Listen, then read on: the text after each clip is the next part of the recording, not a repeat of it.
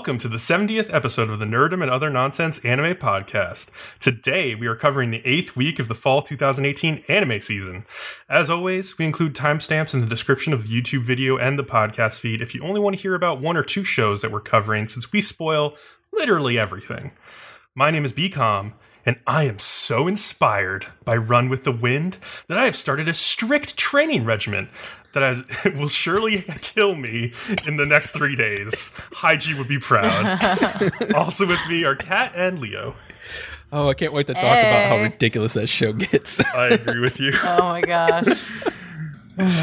Man, so what nonsense did you guys get up to this week? Anybody feel uh, free to jump in. Leo, I like your story. so, yeah, I mean, if people don't know, I read a ton. So, a little while back, I read a book called The Dirty by Motley Crue. It's basically their biography, and it's so disgusting and disturbing the things they did. Oh, and just the sheer amount of drugs is like, I at times you honestly just can't believe it. Uh, but like this is early on in the book, and this is mild on the scale of how debaucherous they got. One thing they did early on was live in just like a trash of a house that they would use like their hairspray as flamethrowers to scorch the roaches off the walls. uh, the drummer would use their amps and boxes as walls to try to keep the roaches from crawling over his face as he slept. Nice. Very so nice. Fascinating. And this is like from a scale to one to 10, uh, 10 being like the worst things that happened in this book. This is like two or three. Oh this Oh is God. nothing. well, I mean, if you if you've heard some of their songs, like they got some questionable songs, like "She's only 15. like she's yeah, Oh, like I yeah. mean, I forgot, but There's there's, some questionable there's a stuff. story be- why that one was written like that and stuff like that. But like, oh, I'm sure there is. I'm it's, sure. it's, it's a wonder they even stayed together, and it's a wonder any of them are alive. Uh, even though I think all of them died multiple times at one point from drug overdoses and shit. But well, I'm sure they they they virtually died and yeah, then so came back to life. they had been trying to get a movie made for it for like a while, and they Uh-huh. apparently got to do it with Netflix. And uh, Cool. oh, darn, I can't remember their lead singer's name right now. Oh God. but he's he's been like working with them and what he's so stoked about is that like netflix isn't censoring everything anything so like all this messed up stuff that's in the book is going to be on this mo- in this movie and it comes out march 22nd 2019 and i am so pumped it is it was such a good read I think the lead singer is Vince Neil. yes vince neil So wait, is this called the Dirt or the Dirty? I think you said Dirty before. The Dirt, right? the dirt. dirty. the dirt Oh, the Dirt. Oh, the dirt. Okay. Oh, Yeah. okay, cool. The Yeah. dirty would have been better. Damn. Well, but speaking of drugs, I have just been like doing a lot of legal drugs this week because like I'm still sick as fuck. And like when you have asthma and you're sick as fuck and you have been for a month, you get to go in and like do this this like thing that looks like a vape pen and it like has medicine in it and it just makes you like really amped and like kind of high and it like it also makes you your lungs better but like it it, it takes you places for a little bit I'm excited to where, see where those places are in this podcast. Kat, Kat's gonna be part of the girls in twilight Oh yeah. but you watched the movie didn't you becom Yeah, last night I went to see the movie Mirai in theaters. Uh, this is the Mamoru Hosoda movie, like who made, you know, Wolf Children, Girl Who Leapt Through Time, Summer Wars, all that stuff. Boy and the Beast. And uh, so this is his latest movie, and my theater experience for this movie was really bad. Uh, I went to a different, closer theater than the one I usually go to. And so, like, the first theater I sit in, I sit there for 20 minutes. The screen just doesn't start. Then they come in, they're like, there was a malfunction. We're to move you to another theater. So, like, after 20 minutes, we all walk over to this other theater. And then when the movie finally starts playing, it's in English instead of Japanese with English subtitles like it was supposed to be.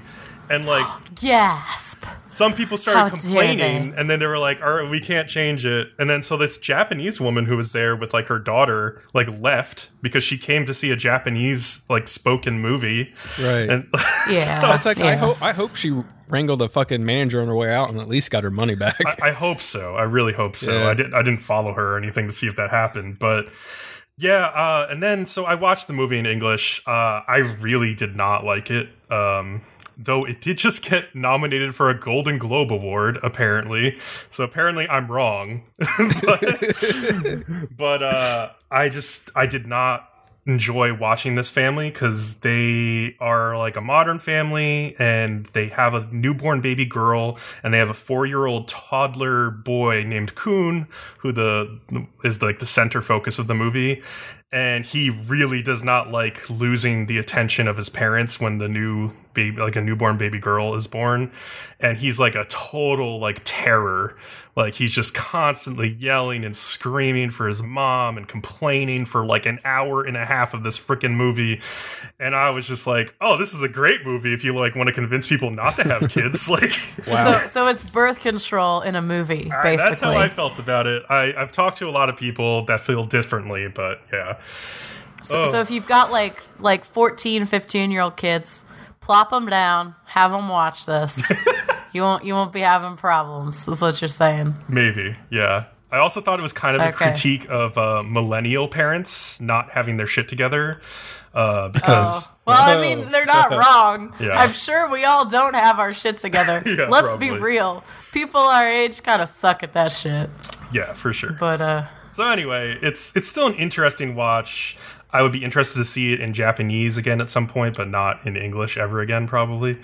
So yeah, but yeah, that's- that, that was my nonsense. bummer. do you ever wonder how like peop- how so many people have had kids over the years?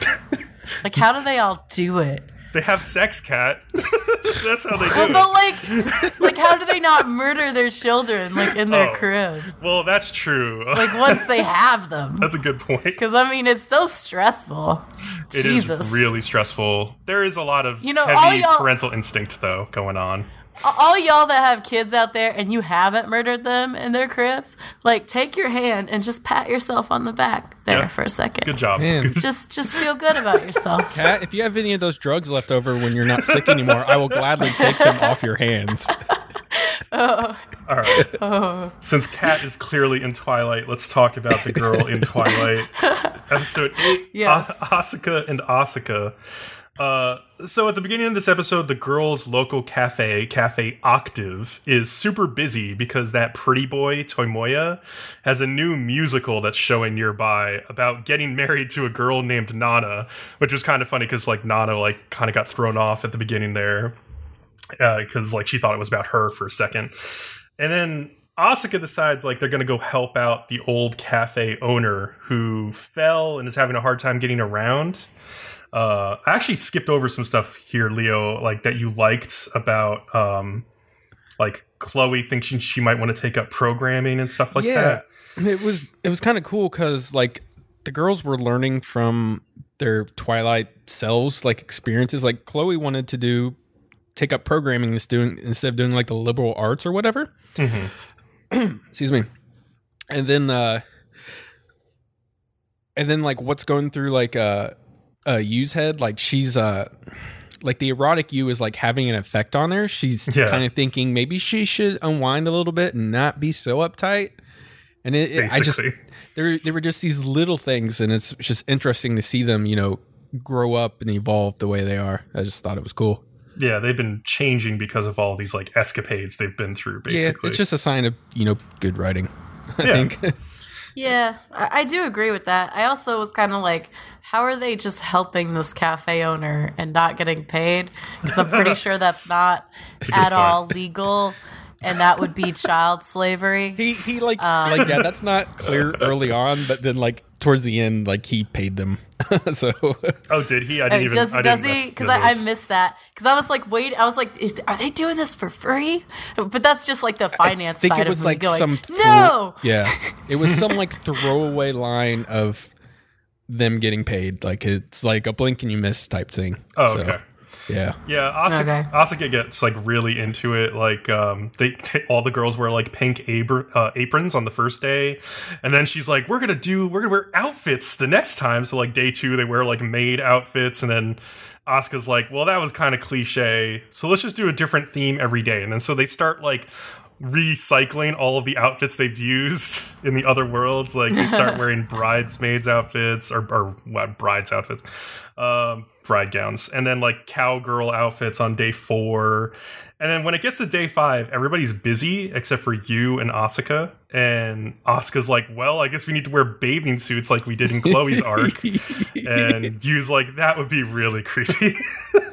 Yeah, but the, Asuka, Not, not the other stuff. Asuka just has that. a line That's the only. that says, "What's creepy about using our healthy bodies to attract younger customers?" I laughed my ass off. Are you sure you're only attracting younger customers? I'm pretty Oh, sure you're boy. attracting all ages. Good point. yep. Never seen So- so many old men in this cafe before. exactly. So like Yu gets a call from her dad who scolds her for skipping cram school to like help out, and so she has to rain check as she listens to her dad.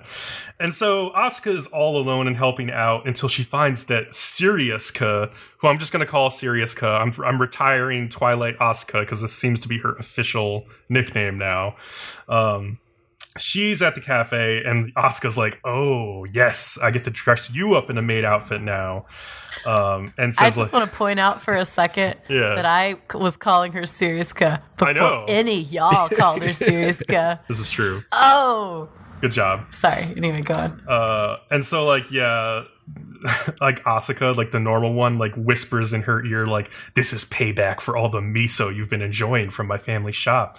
Um, and it's like I, there was this one funny moment where Asuka trips and falls like this platter of two coffee cups, and Siriuska like. You know, athletically grabs the cups off the tray like as it's falling, and then like as Asuka falls, the show does another one of those like just weird It just does it. I don't know why. out of nowhere upskirts that's just like why is this even here and it, it It's such a graceful, like it was a very just graceful slow upskirt yes. motion upskirt. I, I was fascinated.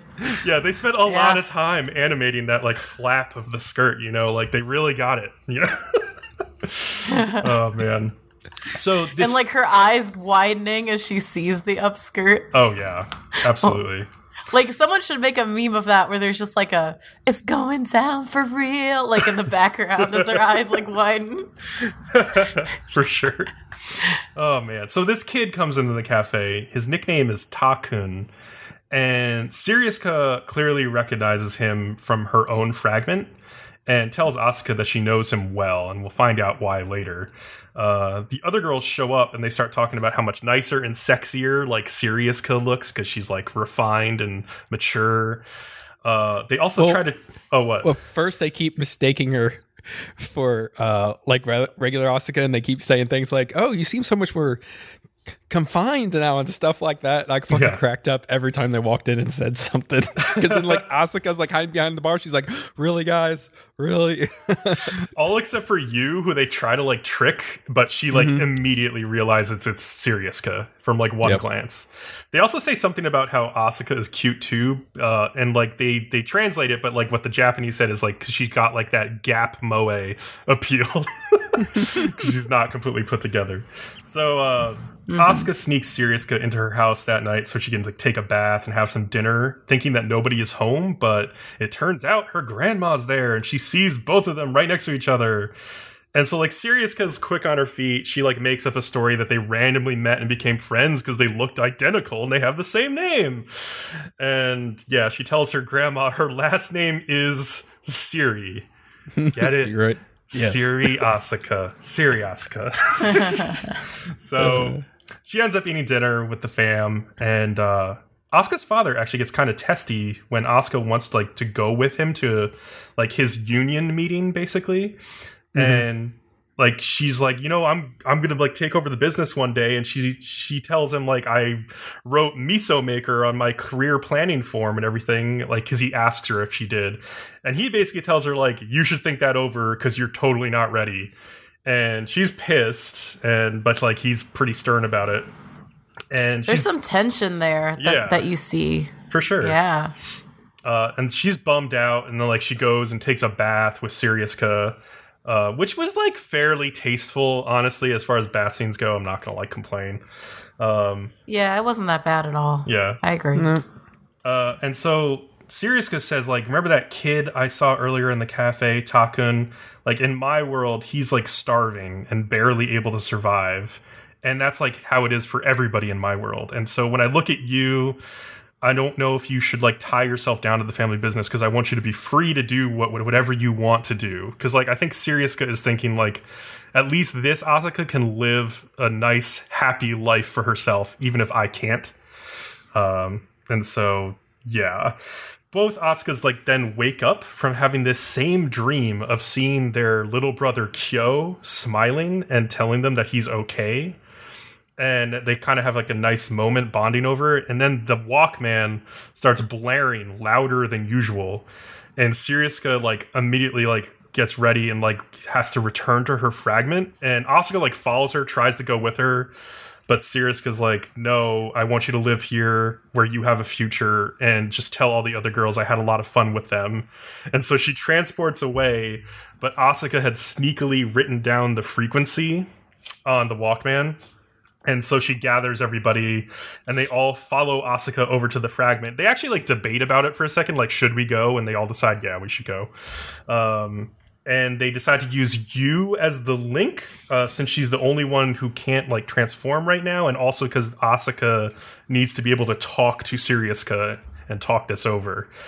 And so they they arrive in her fragment, and there's like this weird bright dome ominously covering the entire city, and that's like the cliffhanger, basically. It looks very ominous. So it'll be interesting to see how they handle like doing Yu's arc because I'm assuming they're going to try and do Yu's arc at the same time that they deal with basically Asuka's arc and like getting into the meat of the story, which should be Asuka's like brother and whatever's up with that and all of this. So yeah. I don't know how they're going to handle those two things. Well, I think they had to do it at the end because of erotic Yu also being a factor. Like, I'm sure she will be around for whatever the end game of this anime is going to be, too. So, That's true. yeah. Like, But yeah, I thought that was interesting because I Oh, was yeah. like, hmm, they got to almost do this simultaneously. We'll see how that works. Yeah, I'm curious how it's going to play out for sure. Um, any other thoughts on this before we move on? Four more episodes, so see what they can do. We have a lot of sea otters to talk about. So, Kat, why don't you take it away? Jesus oh, yeah. Golden Kamuy second season. Let's go. Let's do it. Yeah, yeah. But yeah, so at the very beginning of the episode of okay, so we got Golden Kamuy, and this episode's called Blue Eyes. Episode 20. You excited? You excited about it? I'm oh, I'm excited so about excited. it. Okay. so Inkarmat, Inkarmat and Genjiro are still traveling together. And a guy uh, like a guy comes up to them on the beach and offers them like the sea otter. And he's like, "Oh, you're a couple, so I'm going to offer you this." And like I, at first, I, I've always thought that Inkarmat kind of like was teasing Genjiro, but she kind of blushes at this point, Yeah. and I'm like, "Oh, okay, she actually does like him." Yeah, the show specifically shows that she's probably has legit feelings for him at this point. So that, Mm-hmm. it makes it interesting for what happens later on, but we'll talk about it when we get there. For sure. Yeah, for sure. Um, in the meantime, like Sugimoto and the gang are in this other area, and there's like a bunch of locusts just that just appear like out of nowhere, and they're just like, "Oh shit!" and they go inside this lodge. And I guess in the 1800s, locusts were like a huge thing, like because that's basically when they were. I I don't think they are a thing anymore. Like you never. I mean, locusts definitely still that exists, anymore. and you you can. There's definitely still swarms, like even today. Like I know, like in places like Madagascar, I've heard about like locust swarms. Like they still exist. Well, but we, we we've gotten rid of them in like populated areas. Like uh, North yeah. America used to have locusts, and we don't have them anymore. It makes Mm-hmm. me wonder what we did to get rid of them because they're like so crazy. Uh, We clear, we, we clearly prayed to the Bible really hard. Apparently. But yeah, so so it does make sense. During this time, there were a lot of locusts. Um, they're not in a lot of areas of the world anymore. I guess there are still some areas, but most of the most of the areas of the world they've kind of gone away. But at this time period, there were a lot of locust swarms, so it makes sense. So anyway, um, poor Inkarmat gets stuck like running from the swarm by herself. And, until she meets up with Asirpa, who's like, "Get in the boat, bitch!" and like she gets to the boat, um, and she's like, "Haha, I've got you now because you're caught between this boat and these locusts, and there's only one choice for you." so she's like, "Now I got you in private, and I'm gonna ask you all this shit about your father." So meanwhile, Sugimoto and Genjiro and everyone are cooking this Jesus otter meat. Christ. this So because they're like, well, we're in this hut. There's a bunch of locusts outside, and we got this otter meat. Let's do it. And so that they're like cooking it.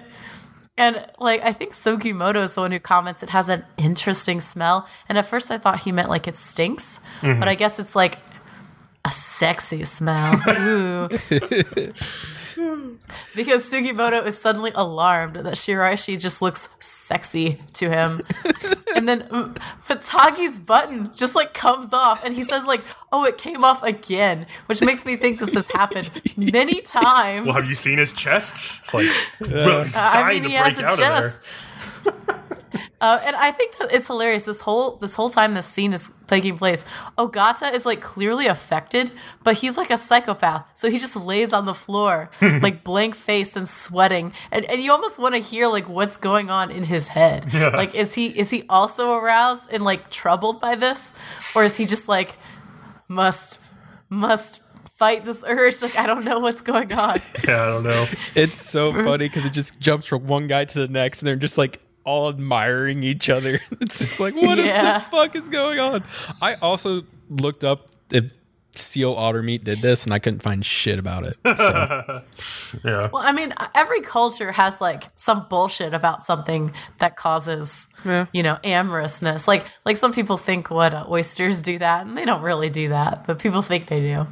So, you know, um, I'm sure it's kind of like that. But yeah, then Kir- Kiroranke comes in at this point, and they all look sexily at him too. And I'm like, oh, the shit. This is going down.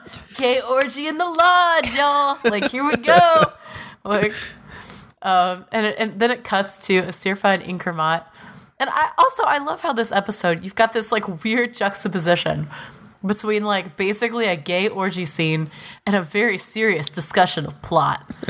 like Yeah. Just going back and forth. I, I love it. It's, It was it's ridiculous. yeah, because they both just contrast off each other so well. it makes the serious scene look so much more serious, and the fucking insane scene even more insane. Mm-hmm. Exactly. And, and this is Golden Kamuy in a nutshell. Like, this highlights what is amazing about Golden Kamuy.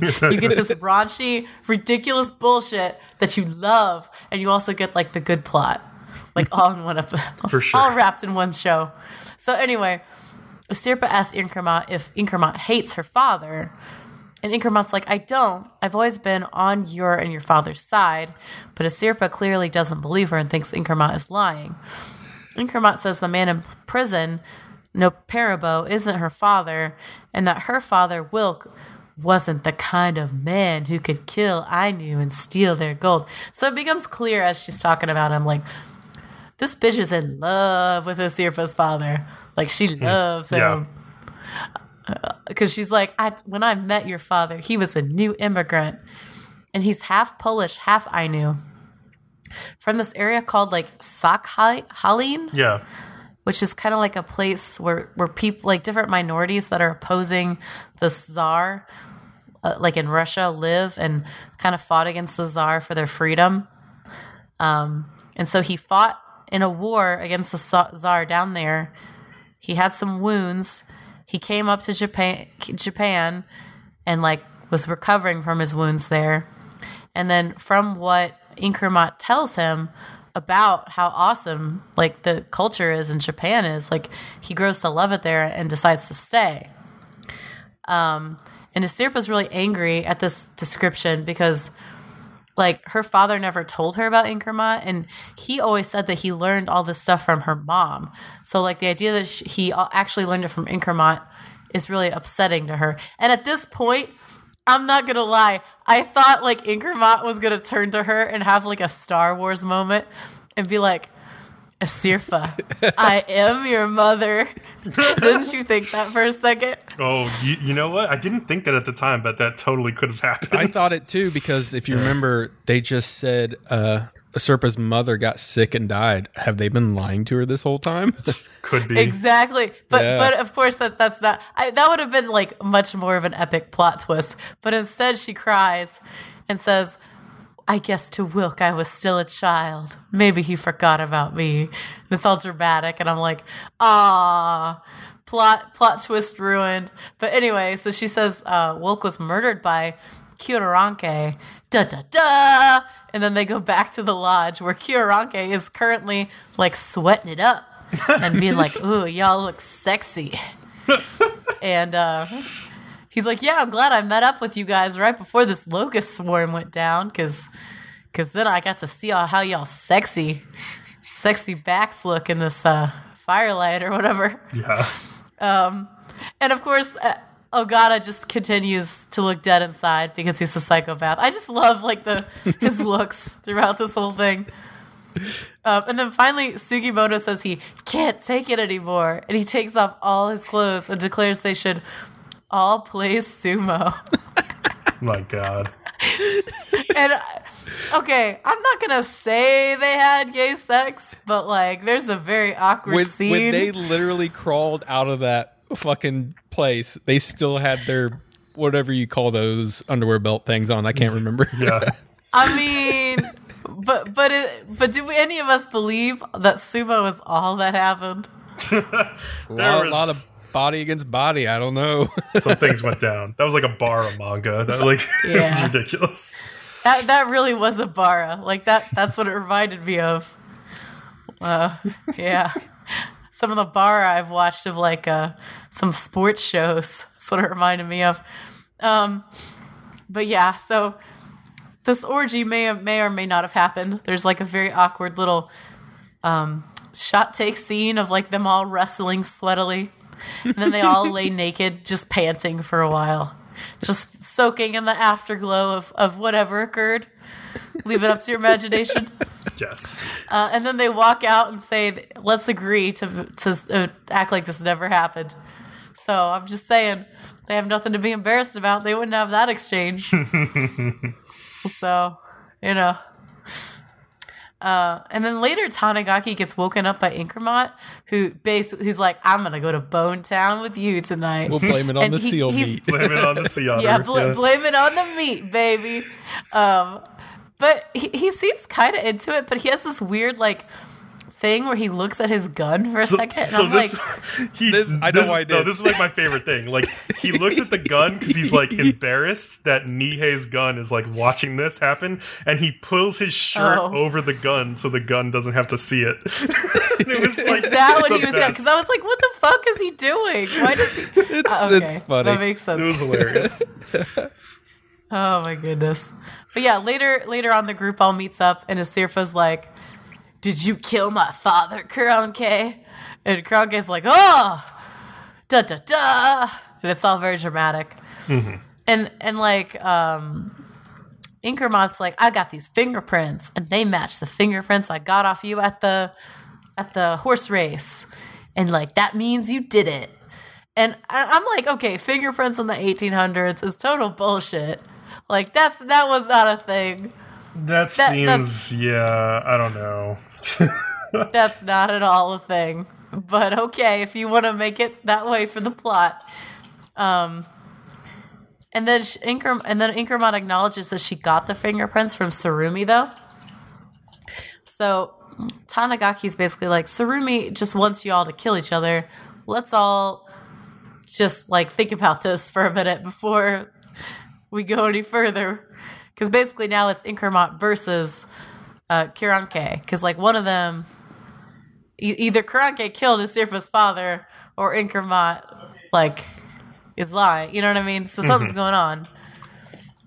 Um, and Sh- Shiraishi's like, oh, so basically at this point they're like, okay, Shiraishi, did Nopero really have blue eyes? Because if he had blue eyes, he could have been Asirpa's father. But if he didn't, then he couldn't have been. Which I would argue. I mean, genetically, I don't know. I mean, you know, Yeah. Um, but I guess it would be a clue. And Shiraishi's kind of like, I'm not sure because he has no face, so I tried never to look at his face too closely. yeah, that was interesting. So that didn't work. Yeah. And then the shot. Uh, okay, there's a shot like where Tanigaki's like, "Did you sleep with me because because like you wanted protection or whatever?" Yeah. And uh, Inkarmat's like, "No, what happened was just because of the otter." And like he has this face Yeah. for a second that he makes, and he's he just says "sea otter," Sea otter. and, like with the face. Yeah. And I'm just like, "Oh my god!" Someone needs to make that a meme as well. Yeah.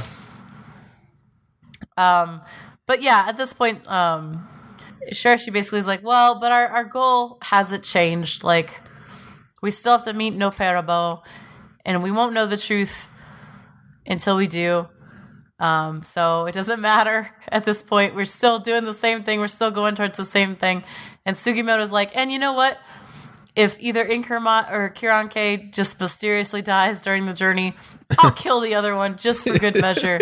Since, like, that's, I mean, let's be real. If one of you just mysteriously dies, the other one probably murdered them. So I'll, I'll take care of that. Ha ha ha. Isn't that a funny joke? But Yeah. is it a joke? 'Cause And the it's look on their faces is pretty funny because they're like truly a little bit worried about that. Inkarmat's like Yeah. smiling, like, "Yup." But yeah, so then later on, there's a scene at the prison where Nopperabo is being held. And apparently, like, all the guards know to stay away from him. And there's a new guard who's warned about this. And then we learn that the new guard is like a spy that works for the 7th Um, and the other guards find out pretty pretty quickly that he's a spy. And and the new guard is like told to let the prisoners kill him since he's a spy. Um, but it doesn't work out, and like the new guy just kills all the prisoners they send after him instead. yeah. And the guard's kind of like, "Well, fuck this shit. I'm done. I- I'm not fucking with this," and like runs away and tells like the the um, warden of the prison, like, "Oh, I killed the guy after he killed the prisoners. Don't worry, I'll just report him missing." And I'm like, "That's that's some sly shit. That way you don't have to get in trouble for uh, not killing him." Yeah. um, And you find out that this new spy who works for the Seventh is also in love with Tsurumi, which, of course, because everyone's fucking in love with Tsurumi, apparently. oh boy. Yeah. so like uh when Inkarmat told Asirpa that Kur- Kiroranke killed her father, um and then he like shows up and sh- there that was like a really telling moment because Inkarmat when she sees that Kiroranke is like there, like panics for a second. And I was like, "All right, she's Yeah. a liar. She's lying about this shit." Um I don't know. I mean, she might have panicked because she thinks he's going to kill them all. I guess so. It doesn't mean she's a liar. I think this is all calculated though. Like I think her sleeping with Tanigaki is also calculated. Uh, like I think Leo said, like potentially to protect herself, is like they say at one point in the show. Um, like I, I just think she's such a conniving character. I do not trust her at all, uh, and I think she's trying think she to can- do something by like lying to Asirpa about who killed her father. I, d- I, d- I don't think we I think really know her some- true motive yet. We don't. I think that's what Yeah, it I think yeah. there's some calculation there. I don't think she's telling the whole truth. I think we'll find out she's lying about something. But I also think that she does have genuine feelings for Tanigaki based on some of the embarrassment and stuff we see. I don't think all of it's faked. Yeah, and then she gets confident again when she goes into the the fingerprinting thing, which a- actually this is like the early 1900s because like the Russo-Japanese War like ended Okay. in like 1905. well, the first time they started like filing it for criminals was 1892. yeah, so- but like she doesn't have Yeah. to file it if she can like compare the fingerprint to another fingerprint. Well, fingerprint. but like if know. you look at two fingerprints on a piece of paper, are you really going to be able to be like, "Yep, that's Yeah, the right. exact same one"? Also, the other thing like, is that no, like you're she, not. she they say she got this information through like Lieutenant Tsurumi, who's like the only one who would have had access to that blade. So it's like, yeah, of course I don't trust this. Like, who would trust this? Yeah, well, um, the way that works, Kat, Yeah. is then you do it on a you lay that over another fingerprint of theirs, and that's how you match them up. Like you didn't. I I, just- remember doing this in elementary school. Like they showed us how they actually did it. Oh, I remember that too. Yeah. I don't know why they had. Do you think they I just did I'm that to just get our fingerprints in elementary school, Leo? Probably. Probably. It's all, it's all calculated. They all have our. Well, it's just like how they're all they're all trying to get our DNA with those DNA kits now. They're like, "Ooh, you're gonna find out fun things about yourself," and secretly they're just filing it all. also, in that, there's like creepy. brief after credits scene uh, where this like badass looking guy shows up, and I was like, I wonder if this is Asirpa's father. I feel like we're gonna keep meeting people. I'm gonna be like, I wonder if this is Asirpa's father. it's gonna happen a lot. In, in the she end, just B, is going on the daddy tour. Like, are you my the- father? Are you my father? And then in the end, B comes like, "Am I Asirpa's father?" Am I Asirpa's? yeah. I just ate some sea It was otter it was meat. become all along. Oh, jeez. oh, oh man. Oh man. All right, so, So- let's let's move on to the wind with the running. The, the wind with the running, the running Yeah. with the wind. Yes. So Exactly. unfortunately, we're only on episode eight of twenty three. God, I hope this Oh, is shut the fuck Leo. up, Leo. you did it. Just start explaining what happens this episode. So Kakeru returns to find everybody like having a small after party when he thinks they should be having a review session. Though most of them think it's a it's just basically a little bit of both. Uh, and they all like congratulate Kakeru because he like did so well and and then they all get kind of bummed out because they all feel like you know they were losers in the race. Uh, but then like Yuki Hiro like reminds them it's more about their time since their real goal is to qualify at the Hakone Ekiden qualifier. Uh, which that doesn't really help too much since uh, and Haiji are the only two with good enough time so far. Right. And this, I got kind of lost on this part. Kakeru says to Haiji that they can make it, but he's mad when he says it. I was like, what? I, I don't know the route that we're going with this. He seems to be like all gung ho and serious now since like uh the guy at the race, like Fujioka, like kind of like said like you're going for Lead the with Hakone, aren't you? And now he's even Yeah. more serious and even more pissed at everybody. I don't know. Cocker is kind of just a little shit, and he needs to get over it. It's so annoying at this point. Haiji tells everybody that's true, and they will be practicing more come tomorrow. And at this point, I think he's just a, silic, ser, a serial killer, and this is his like fucked up way of trying to kill people. Which it, like which- I, I'm starting to agree. Like he is just a madman. I mean, that explains like his weird positive attitude, you know, the really happy vibe. um, and then like Kakeru leaves the uh, room, and Akihiro follows him and tries to you know help cool him down a little bit. And they end up talking about when Akihiro was in high school, and his coach, like so he ran. I don't remember if they said it before, told him to stop running because he doesn't really have a body built for long distance, and he kind of has he has a bigger frame person. Tell me about it. Yeah. but he not all of us can be six two. Uh, but he loved that feeling he got as like when they were lining up just before the race to start. And then cocker is like well then you should keep running then. And yuki hero's like in the hallway and he overhears it. And like he, it looks like to me like he just lost his last of his resolve to keep fighting the running thing since like akihiro was kind of his only last ally Right. so Yeah. like and then like later on you see he's like he's like fuck it might as well be serious Yeah. Yeah. yeah and the next day at practice Kakeru and Nakahiro uh, decided to like practice at their own pace, so they they set off ahead, and like they're doing it so they can kind of improve themselves. But this is it throughout the episode. It turns out to be working against them. Yes. Uh, then that evening, Prince is like shopping for a treadmill so he can at least read manga as he runs. And I thought the rest of the scene was stupid, but I'm sure you you two thought it was funny. It was all right. Like the guys in the room. Actually, I really didn't care too much about that scene. I did care about how expensive the treadmills are because, goddamn, they're so expensive. They are expensive. They really are. Like, also, I'm not really sure why Prince is so obsessed with getting a treadmill. So he Like, can I- I read just kept manga thinking, while like, he so he runs. can read manga while he runs. That's that's Well, all like- the motivation he needs.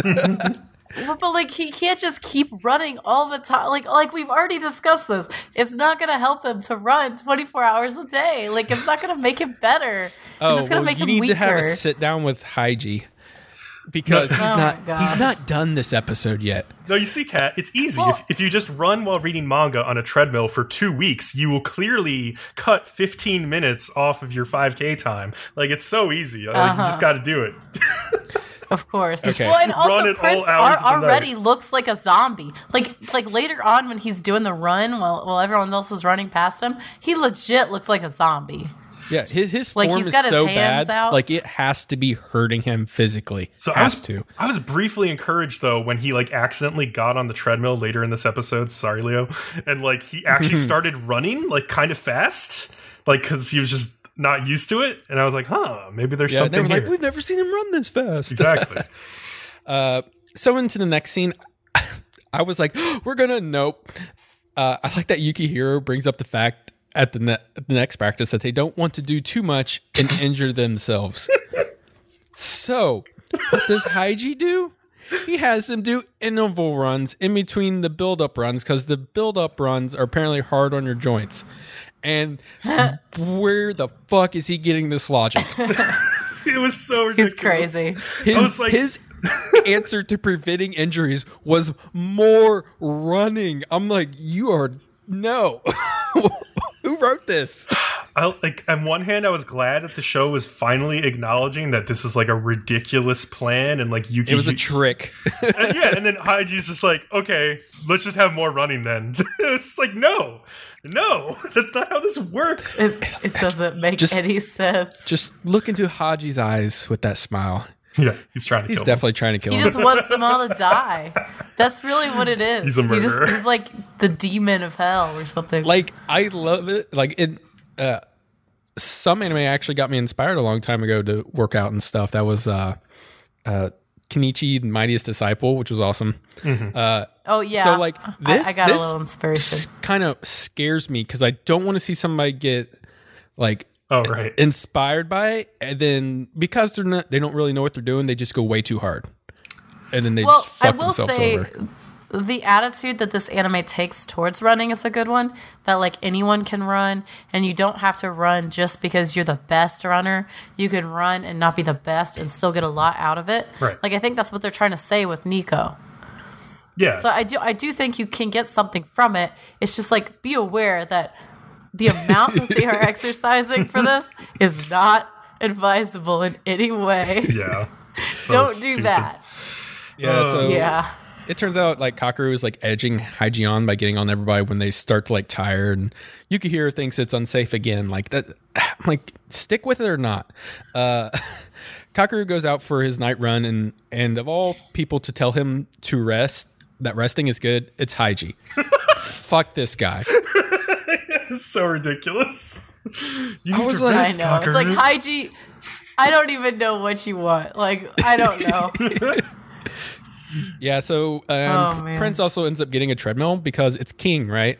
Yeah, his parents had one. Okay, or was his it King or parents Shindo? I don't remember. It was one of them. Uh, I- okay, whatever. But their shipped. parents, regardless, had just had like a treadmill sitting in the shed and they were going to throw it away. So they had it shipped to them, which was probably pretty expensive. Uh, Yeah, to get it shipped, that's probably very yeah, expensive. and so we know that Akihiro's kind of having a body image thing right now, and so he's like kind of skipping out on his food to try and lose some more weight.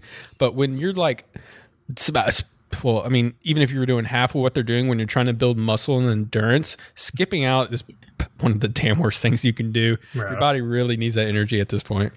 So like, and then Yeah. like you kind of see this at next practice says Kakeru blows up on Hanako because he got the same time as two weeks ago, and like he blames her for not timing him correctly, and then like Haiji's like, "Hey, leave her alone." Yeah, at least he says he's sorry. Like if he had not said Yeah. that, I would have been even more pissed at him. But yeah, Yeah, and then like Hanako's like, "Okay, you're whatever." Yeah. But then like back at the house, Haiji tells Kakeru that he's not running in the next meet because he already has a qualifying time. But like Kakeru wants to set a record or something like that. He's just like obsessed at this point. Haiji's like eventually yells at him because uh Kakeru thinks like the team's just half-assing it, and he's like, "You're a dumbass if you think this te- people on the team are half-assing it." And then like that's when Prince comes down for some water and interrupts them, and like Kakeru goes to leave, and he looks at Prince and he goes, "If your time does not improve from the last time, uh, will you quit the team?" And then there's like kind of a pause, and he's like. For at least their sake, and I was like, "Ouch, fuck, dude." yeah. I know. Like I, I was just thinking to myself, like D- you need to shut your mouth, Cockaroo. Like you, you're taking it too far. He's, he has Like that you cock always in his mouth. it too Cockaroo. fucking. ah, I love Can't it. shut it. Oh my god. He really does. He always has to have a cock in his mouth. Oh, my man, god, guys. I love it. So he, al- he always does. He always says something shitty. yeah, it's true. I I also I I agree he's being a dick. At the same time, somebody kind of need to say that to Prince because like how is this going to happen? Like he needs to start improving drastically if he's going to be a part of this team. Uh, or else Yeah. he's just going to have to face the perspective of like quitting because they're not going to make it with him if he's running 30 minute 5Ks. So Are, are they gonna like Thirty minute have five Ks like would be an the? improvement. Be calm. true that it would Yeah. be improvement. Are they gonna have the like "Let's get down to business" like song for Prince next Maybe. episode? Is that what's gonna happen? What like manga you know the is he going to read song. that's going to like inspire him to Yeah. run faster. I wonder. to defeat the 5K. Da, da, da, Oh. I, we over that the the not so funny scene that was all comedy. There was that part that you liked, Becom, where he was talking about the uh, the manga. oh, uh, wait, which part? I don't remember this. yeah, he he was. Uh, it was like a a boxing one, and he said he was just really happy because he. Cause, Oh, uh, yeah. Oh, yeah, Yeah, they, Akihiro um, quit smoking, and he Yes. likened it to who, who Rikiishi so-and-so from Ashita no Joe not drinking Yeah, water. Yeah, stop drinking Yeah. water so they get down in a weight class. And I'm like, that's actually a real thing in wrestling. Oh well, yeah, the, for sure. But Yeah. like, I think in Ashita no Joe, Rikiishi does not do so well in that fight. I won't spoil, but like, it did not go well, Well, for him turns not out- drinking water. when, when you're not when you're dehydrated, you don't perform very well. Turns out. They- Turns in out. this episode, they said he died. So yeah, I, they do say he died in the episode, so I guess spoilers run with the win. What the fuck? spoiling other shit. I also like there was like a throwaway line where uh, King all of a sudden got really into the running. Uh, because he went to an interview and he mentioned the Hakone Ekiden and they really liked it.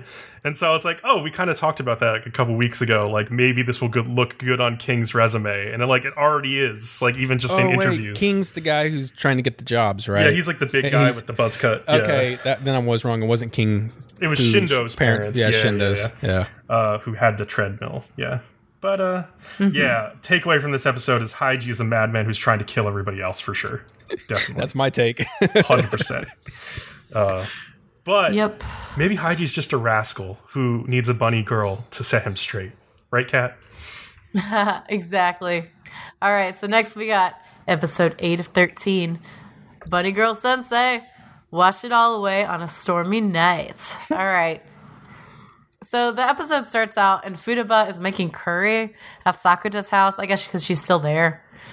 And like later she like bathes and Sakuta is like talking to her again through the door. Like this has become a thing somehow. Um, so she talks about how she did make the account earlier, like I thought. Yes. Yeah, you were right. Hundred But percent. then, yeah. But then didn't know what to write. And so then she's like, well, I just wanted attention. And so I started taking the pictures. And it's like an inferiority complex almost for her because she, she like hates her body and she hates how guys look at her, but she also has been using it. And it's like a, it's a contradiction, right? So she just feels terrible about it, but continues to do it. She and feeds it's off of it at the same this- time as hating it. Yeah. Yeah, and, and it's caused this adolescent syndrome. And you kind of see that like when anytime like um, Sakuta encourages her to show off, she's like, no, and she's disgusted. But like obviously part of her still wants to do something with it. It's it's an interesting little thing she's got going on. Um so he kind of asked her like, what do you want to do? And she says like she would like the other her to stop. And Sakuta promises to talk to the other her about it. So at the same time, Mai and Sakuta have the conversation that like that was foreshadowed before about like, oh, we have to talk. And you find out that Maya's agency has ordered her not to date and told her that she cannot see Sakuta privately. um, and she's like, I haven't decided what to do yet because it's a problem for both of us. So we should decide together. Good couples As rule. they do There you go. in private in his home. I was what- like, what? Yes. What does Sakuta say? He says, We can take a strategic retreat from our relationship so you can be a model student for your agency. My look, what a what a nice boyfriend, Kat. What a good guy this guy is. I mean, no, because then he gets to hang out with other girls and half date them while still saying, like, oh, I'm still kind of dating you. It benefits him, Becom. He's not a model boyfriend. I know, I know. For this? I'm being somewhat sarcastic, but they kind of present him as being like, oh, such a nice guy in this moment. This It's guy hilarious. is like a, secretly a terrible boyfriend. like, he's a nice person. He's one of these people who's a nice person. But a terrible boyfriend. You ever known people like that? He just you're just has- like, you're a good friend. I would never date you. Kat, he just has so much to give, you know? He, he's just Uh-huh. so much of him to give to everyone. So can't hold Uh-huh. him down. Sure. You can't. You can't just. Yeah. No. It's terrible. But um. So so Maya's like, all right, if that's what you want, Uh, and then Sakuta sees the other Futaba and is like, "Hey, I'm kind of single. I'm gonna hang out with you." And um, she kind of basically says what the uh, the original Futaba says that she hates who she is, and she says Sakuta should give up on both of them, and that the world doesn't need two Futabas. Um, and Sakuta asks the original, like the the original Futaba later when he sees her at his house, if she can't think of a way to return to one person. And she says that now that they're having different experiences and memories, like she really doubts that they can return to being one person, which is interesting. Um, and then the next day at school, the other Futaba like has this scene where she fans Kunimi after he, he's running track Yeah. which is interesting. Um, and then later she gets texted, like on her on the other account where she posts the sexy pictures, from a guy saying he recognizes her uniform and wants to hang out with her, which is like I want to fuck you, Yeah. come meet up with me, and and if she doesn't, he'll tell the school. And honestly, I don't even know why she freaks out because she does. Like, she freaks out a lot. And I'm like, there is no fucking nudity in these pictures. You are fine. What's he gonna be like? Oh, you posted a picture of your torso in a uniform that's slightly sexy. Like, Oh, there is nothing probably wrong with some- these pictures. Stupid school policy, like Yeah. the ones where like they can't have jobs and stuff like that. Probably some code Probably. of But conduct it's not- bullshit. Yeah. It, but she's not even gonna get in that much trouble. Like, I don't know why she freaks out so fucking much. Like, god damn. Well, it's also because she, think she that she's hates like- that guys see her this way. Like she talks about them like the monkey guys that react Hmm. to her mature body that matured before all the other girls, and like she hates how they look at her. And this is just like a very aggressive moment of that, you know. So I think that's part of why she freaks out as well. I'm just saying, it's not like she's on a stripper pole with like floss panties on. No, she's not. Mm-hmm. I mean, Though wait for come the. OVAs, So- baby. Woo! No, I don't know.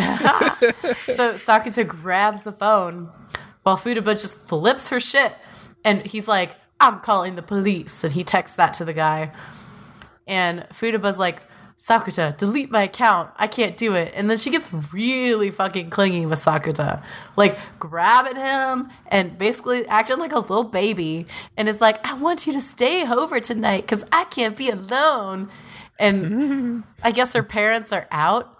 And I also guess she's rich. We didn't know that before.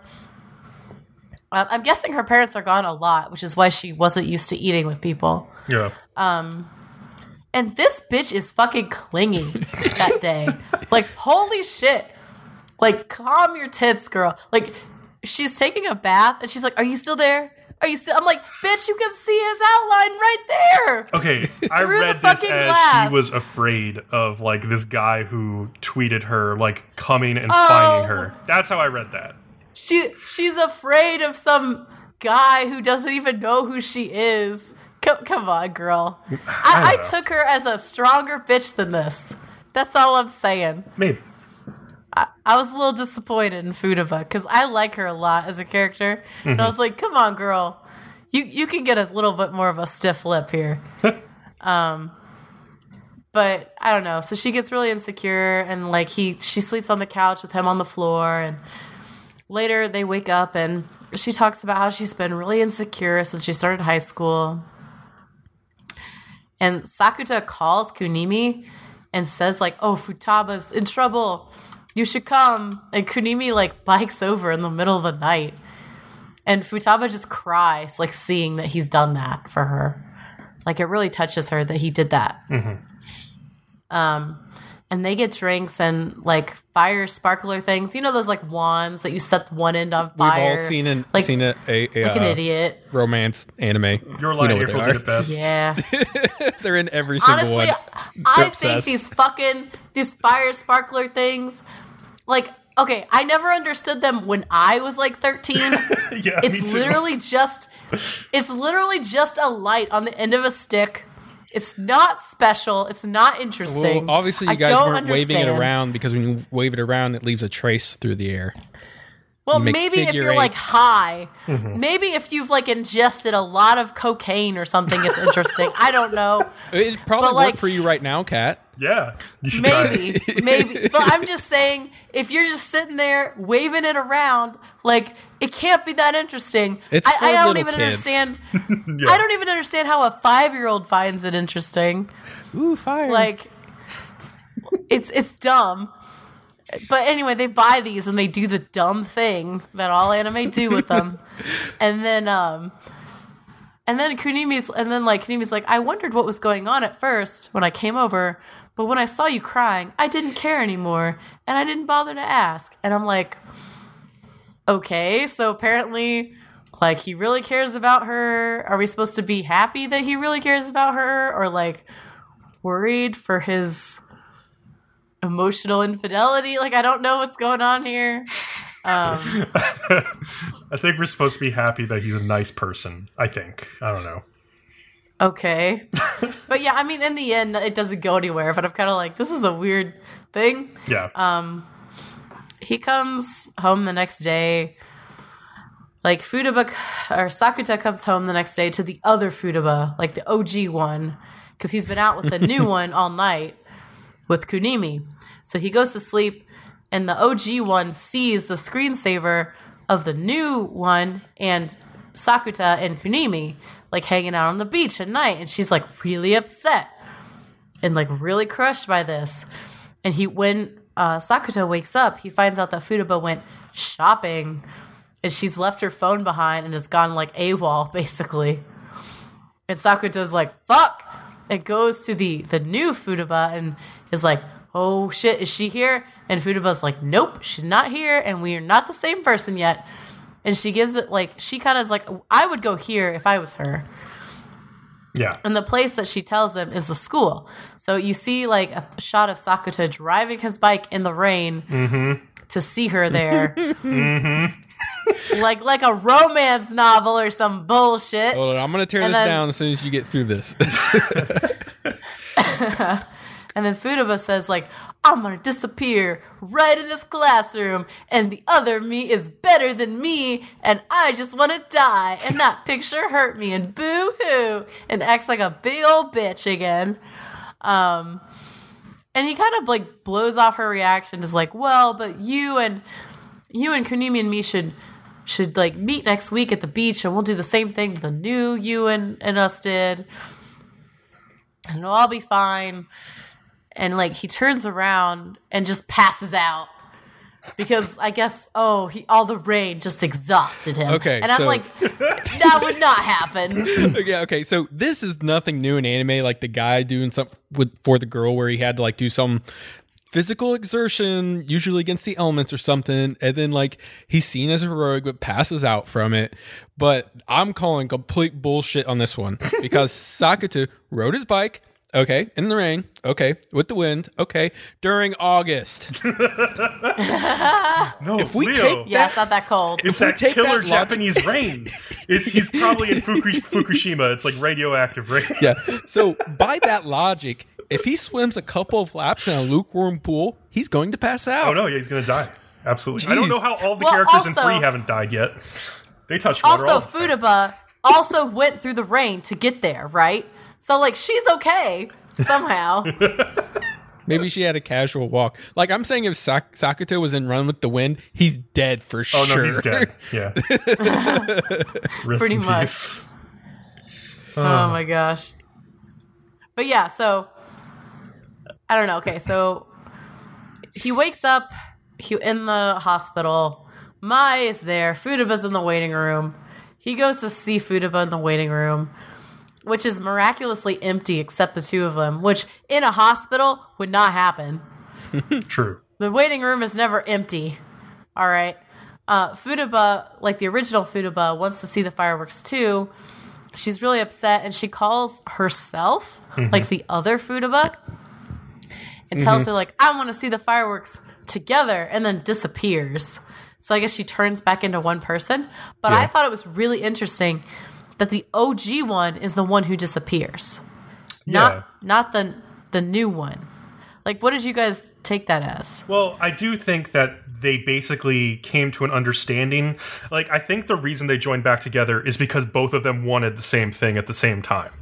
uh, and they Yeah. they kind of like accepted each other's like wants and desires. I also thought it looked so much like that scene in the Matrix where Trinity like, Oh, goes goes back, exits the Matrix, and the phone falls. So I was like, oh my god, she's in the Matrix. Sakuta is Neo.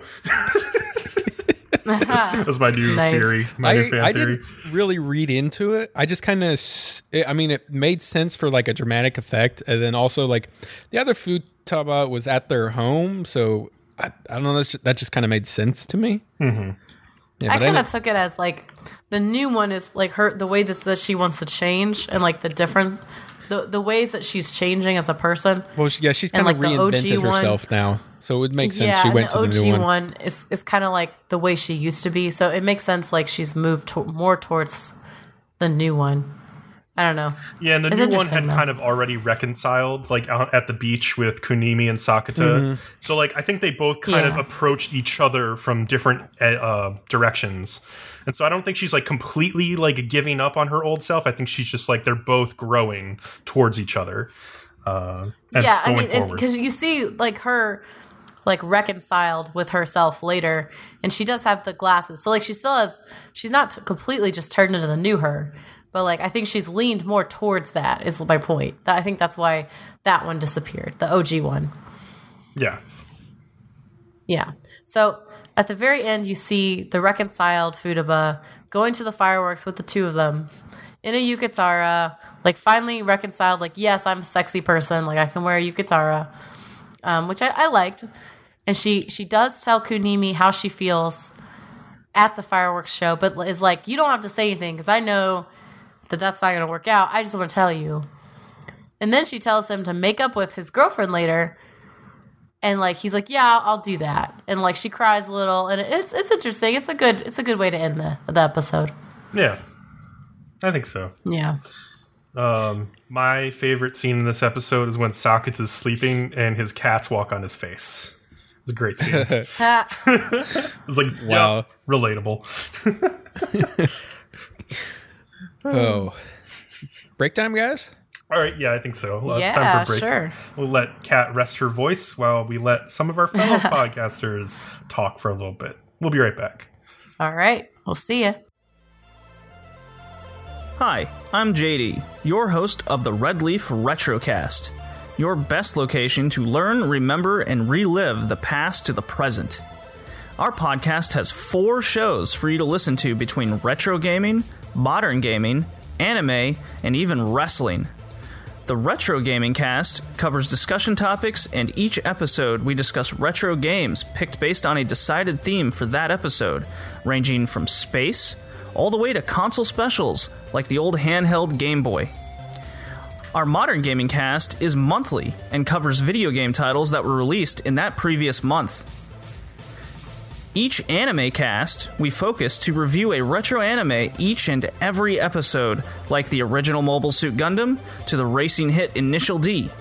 But that's not all. We also keep up with the seasonal shows by occasionally doing impressions and reviews as well.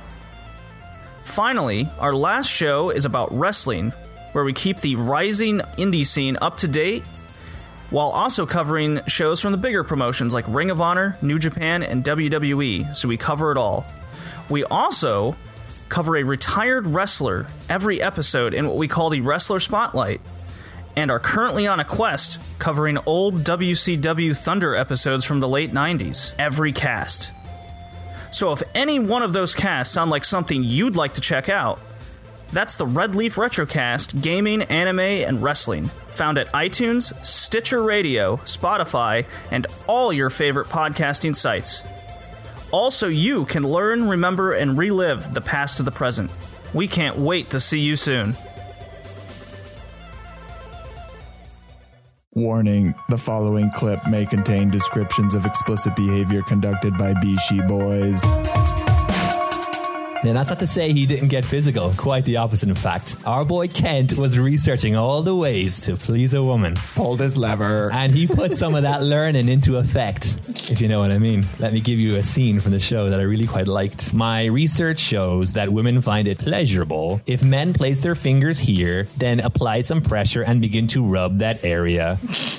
Do you enjoy that? Is it giving you pleasure? Please respond. I need verbal. Please respond. I gotta get this out. I gotta get this out. Get it out. Please respond. I need verbal confirmation that this is something that you enjoy. Heroine Sadie tells him that it's hurting her as he's rubbing her too vigorously. Ow. Despondent Ken removes his fingers and looks at them. Perhaps I applied too much pressure. Don't worry, Kent. Head pats are difficult to master. And that was Yata from the Reanimator Pod. If you want to hear more, you can check out our website. That's R E anime T O R P O D dot com. We release new episodes every Monday. Don't drop that. Hey, don't drop that. And here's another tasty morsel from the Trash Pandas Watch Anime podcast. some some fan service. Yeah. I mean, it worked pretty well in Dragon Ball. Do you remember those scenes with Bulma? Bulma was running around in a bunny outfit for the longest time. I know. Akira Toriyama. We can get the Dragon Balls, and then we can make our wish. Bulma's panties. Did Oolong wish for Bulma's panties, or did you just wish for a pair of panties? I think it was just a pair of panties. I'm sure it's different in the Japanese than it is in the English dub. But yeah, he just wished for panties. They're probably used. As always, you can find us on Facebook and on Twitter at Trash Panda Anime. You can find us on our website, tpwapodcast.com.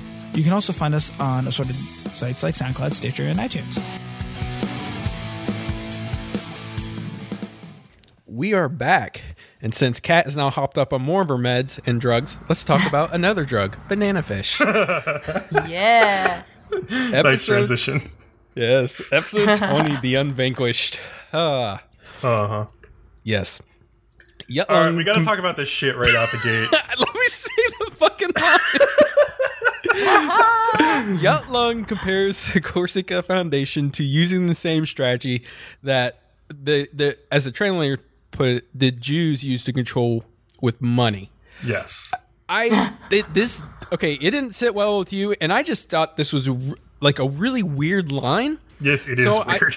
I, started looking up. I was like, okay, well, maybe it's something to do with the Chinese mafia. So I was like typing in Chinese mafia and Jews, and what I actually kind of found out was like Jewish. There were these Jewish American mobs, and they Yes. were uh, uh, such such a fucking thing. So at this point, I'm like, okay, this makes sense to me. And then also like what they did was primarily like uh, bootlegging in 1920s, and then they did like gambling, loan sharking, and bookmarking, which is all big money stuff. So I was like, okay, the, the, he Yutlung's just stating a historical fact at this point. This is what he's talking about. I just think the translator accidentally put Jews, not Jewish American mobs, which makes mm-hmm. total I w- sense. But I wish that was the case. Like I, I thought that was really interesting that you put that together.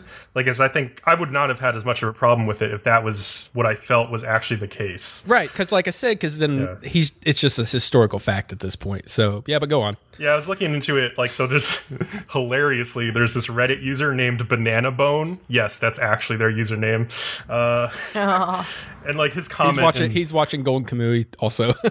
yeah. His comment in the the Reddit discussion thread for this episode was like regarding the Jewish comments in the party scene. Uh, they're directly lifted from the manga, and like the manga translation into English changed this to like the Rockefellers and the Carnegies rather than the American Jewish community. Because like the original dialogue is probably born of like you know the stereotypes that equate Jews with like hoarding wealth and stuff, and and I think um like yeah in the show they say like they're trying to be the corsican foundation is trying to become the next us jewish community uh, and it's not it's not nuclear power or ideology that rules the world but money that rules things. So they're implying that the jews rule the united states because of money. And it's just like a very anti-Semitic like stereotype of like, and also like the biggest problem I have with this by far, by the way, is that like the Corsican Foundation are these like pedophile child rapists mafia, and they're like, Yeah. they're trying to compare them to like They're the Jews. just like the Jews. I yeah, was like, no. wow, banana fish. So, whatever, however you take this, it's just a really awkward line to kick off the episode. Um, but yeah, Is it, isn't it literally the first line? it's the first fucking line of the episode. And I was like, what? I like immediately Oh, stopped. man. and I was like, what happened? Oh boy. Anyway, Okay, so with that out of the way, uh, they wheel in like a blind Ash who eventually gets like pushed around by Blanca, and Blanca seems to actually have noticed Eiji as pretending to be a waiter, but just doesn't uh, say or do anything about it. Uh, but then they all enact their plan and they storm the place and they're like shooting it up. And Eiji pulls his gun on Dino and after much, much hesitation, closes his eyes and shoots him in the shoulder. And as bad as that aim was, he could easily just shot Ash right in the fucking forehead. he closes his eyes, like, yeah, really. One of the guys even comments like, "How could you be that f- so far off that close?" Because he's literally there's like there's only a table between them. oh, and then Ash like uses his superpowers from like that subway one. Like he hears like a gun being cocked and pulls takes the gun from Eiji and turns and shoots the guy even though he can't fucking see shit. yeah. I, I was think it's like, oh, Cain who's God. like, damn, that was ridiculous. I wouldn't want you to be my enemy. Yeah, then like at the end, Yut Lung figures out that Blanca only let him be hired so that he could use the excuse of protecting him to help Ash. So I'm like, okay, Yut Lung's figuring shit out. Mm-hmm.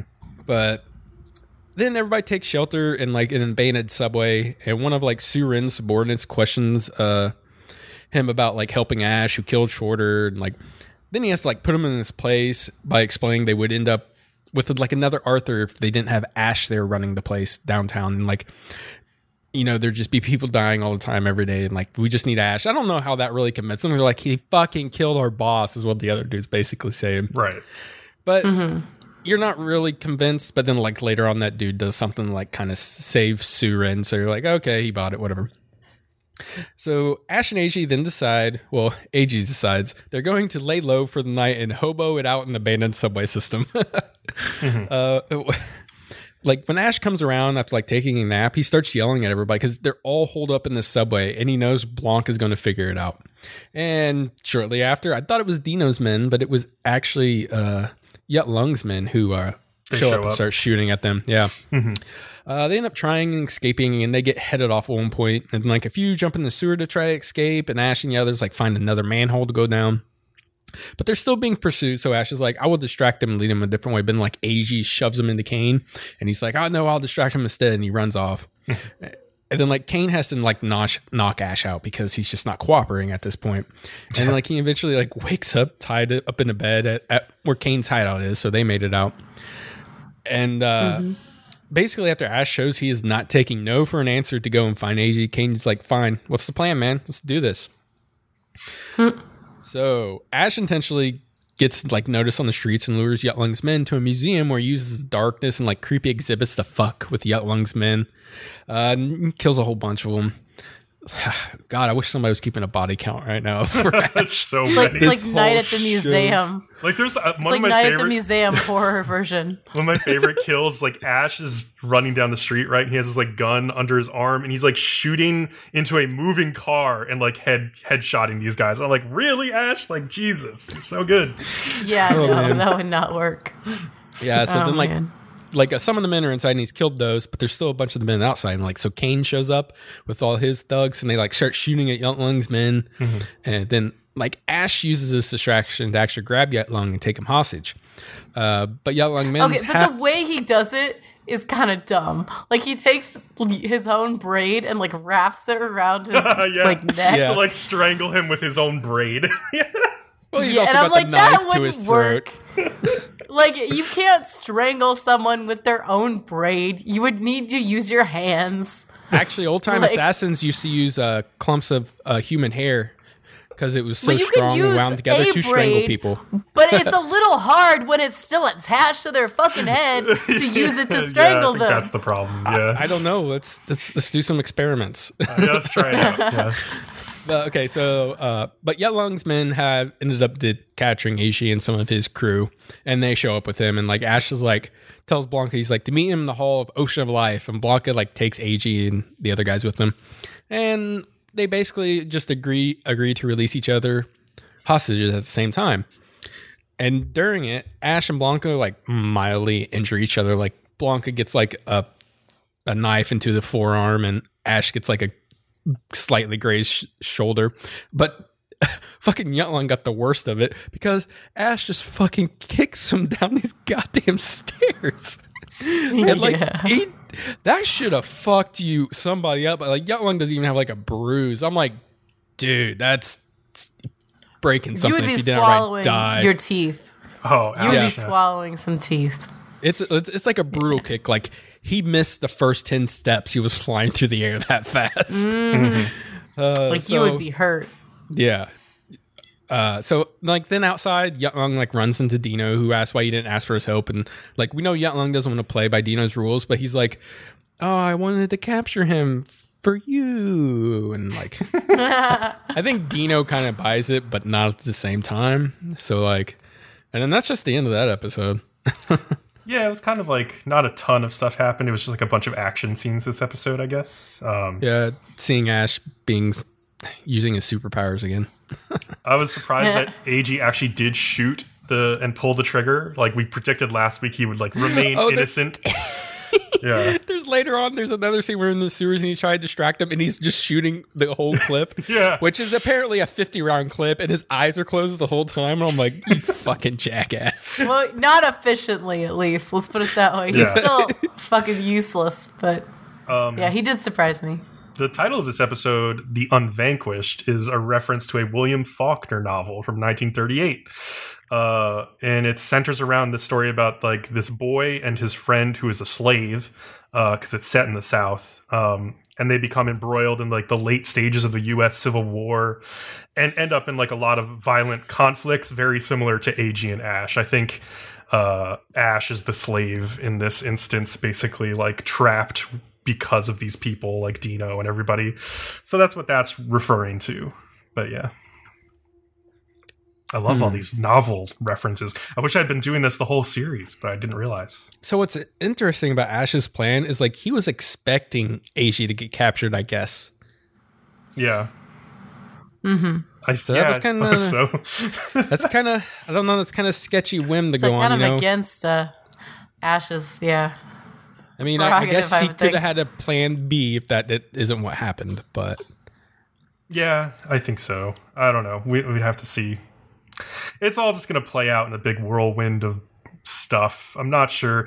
I feel like one of them is going to get banana fish, probably Ash, into try- maybe Eiji into trying to kill the other one in the end, and it's going to be a big dramatic thing. But we'll see. I'm excited. Uh, but I'm more excited for Zombieland Saga, which had a really interesting episode this week. Go Go Neverland Saga, episode eight.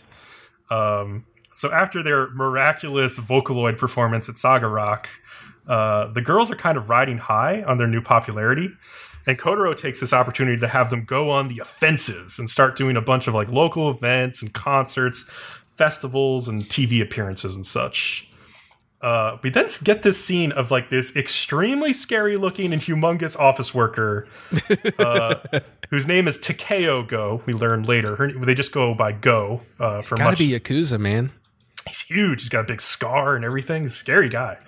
Uh, he takes an interest in Fran Shu, but specifically in Lily. We're not sure why at first, but he goes to a photo session event and he lines up to speak with her. And I like when they're setting up this photo session, Kotaro like announces like, "Okay, we're all gonna line up," and like he kind of quietly says at the end, and like, "And please don't touch the idols." but like he like adds it on as like, "Oh, don't worry about it, whatever." oh, it's really uh, it was really funny to me when the big guy gets in the line and the person at the end of the line has to hold up a sign yeah. that says end of the line and he like taps him on the shoulder and the guy's like, "Oh, Jesus Christ!" and he turns around and just like hands him the sign and he holds it up and it's like, "Wow." Yeah. So Yeah. eventually Takeo gets to the front of this line, right? And he can't stop himself. He just grabs Lily by the shoulders. And when I say by the shoulders, I mean by like 50% of her body because his hands are like six feet. I, I don't know. They're like three feet wide. I It's ridiculous. They're huge. Um, and Saki's like, "What are you doing?" Saki comes and flies over and does this rotating like rolling sobat kick, which is uh, they actually reference it in the anime. It's it's one of Guile's moves from Street Fighter. I guess Charlie also has this kick, uh, and sends Go like Takeo flying across the room, uh, which is amazing because he's huge, like we said. Um, so they kind of get him in the back room, and like Saki's like, "What were you doing? You know not to touch the idols." And he says, "I'm sorry, but I just couldn't stop myself uh, because I remember this singer named Lily Hoshikawa who was on TV seven years ago." And they don't go far beyond that, then, but it just kind of freaks the girls out because they realize that like people could start to recognize them. It could happen to any one of them, really. Yeah. I'm surprised they brought this up because like it could have happened so easily in so many air like times before this. Yes. And I was like, no, duh. You could be recognized, you fucking Es- idiots. yeah, especially Lily and I. I, who's probably mm-hmm. no mu- no much older than Sakura, Yeah. and then Lily, who we know specifically was seven years ago. I'm like, people would be recognizing them, especially since they've been on TV left and right, like crazy. Oh, absolutely. Yeah. But the show kind of ignores it a little bit until it wants to do an episode about it, I guess. But anyways, Yeah, and so Lily is not with the other girls. She's actually sitting outside in like the courtyard, and Sakura goes and talks to her. And this is when Lily drops the bomb on Sakura that this big scary dude Takeo is actually her pappy or her dad. Um, and he raised her mostly alone because Lily's mother had passed away. And they used to always watch TV together, which he really, really enjoyed. And she loved how much it made him smile. so you're supposed to feel really sorry for Lily, but I'm Yeah. feeling like super sorry for this guy. He lost his wife and his fucking daughter. Oh, yeah. No wonder he's at who- work moping around. Jesus, that poor God. dude. You know who I feel sorry for? Like Lily's mom. Like, Yeah. look how tiny she was, probably, like based on the pictures, and like how giant he is. You know what? I bet she died. Like he got a little too passionate one night. They were fucking, and he just crushed her, just I like mean- an ant. Lily did say that, oh, my mom takes after me. And it's like, oh boy, that implies Yeah. some things. Yeah, So, yeah, Lily's like, I, because of how happy it made my dad, I wanted to make him smile from inside the TV, which is why uh, she signed up to become an idol. And then he, like, later became her idol manager and stuff. So, but some trouble occurred when Lily started to get a bit older. and not much older. Like, she's like 11 as all of this idol stuff is happening. Um, so number one troubling thing is her dad sort of became obsessed with Lily's TV career and did not pay as much attention to her needs as a person. Number two, more importantly, it turns out that Lily's name was Masao. And we hear like Takeo calling her this. And she's like not coming out of her dressing room one time because she's worried about how she's going to look because she's starting to sprout some leg hair. Uh, and she's she's like, oh, and and Takeo's like, I, you can't look like that forever. You're gonna grow up. And then things get even worse when Lily notices that she has a facial hair sprouting, and this is such a shock to her. Also, on top of like all of the stress of like her career and her dad like pushing her to do more and more stuff, that she literally dies from the shock of seeing a facial hair, and like her dad. no. like, yeah. So she fucking dies from a facial hair. Yes. Which okay, I know that like the idea is that she realizes that she's gonna look like her dad because she's spoiler alert a Yeah, boy. She's a she was But, a boy. like- yeah. Like she's gonna grow up to look like him because like you know he's hairy and big and all that. But like, come on, girl. Even women. All women have at least one or two facial hairs. just just to let you all know out there. We don't faint and scream when we see them. You you take your tweezers, you pluck it out. Like that should not be something you die over. All right, Well, she's like obsessed that with was some, that was bullshit. She's obsessed with bullshit. She's obsessed with looking like a girl because she feels that she is a girl. She considers herself a girl. She's basically a trans girl.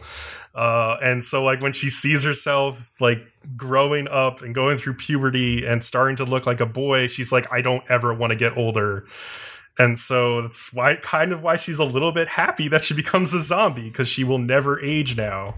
Um, but yeah, so Sakura hearing all this is like, wait, I don't know if I'm following you quite. Oh my god! Correctly. It gives Saki's nickname for her shrimpy a whole new meaning. So, oh god, and as so Sakura asks Lily like to clarify like who is Masao, and Lily's like that was my old name.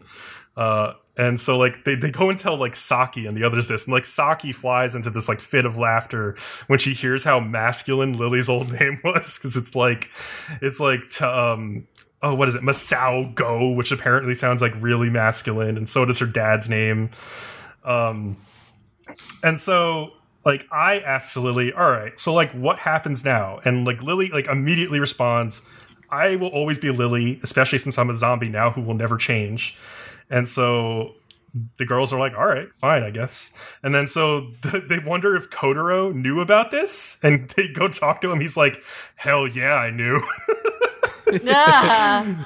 um, and so Saki's kind of annoyed with Kotaro for like hiding this, but like basically backs Lily up saying like Masao is Lily now and there shouldn't be any problems, so I guess it doesn't really matter.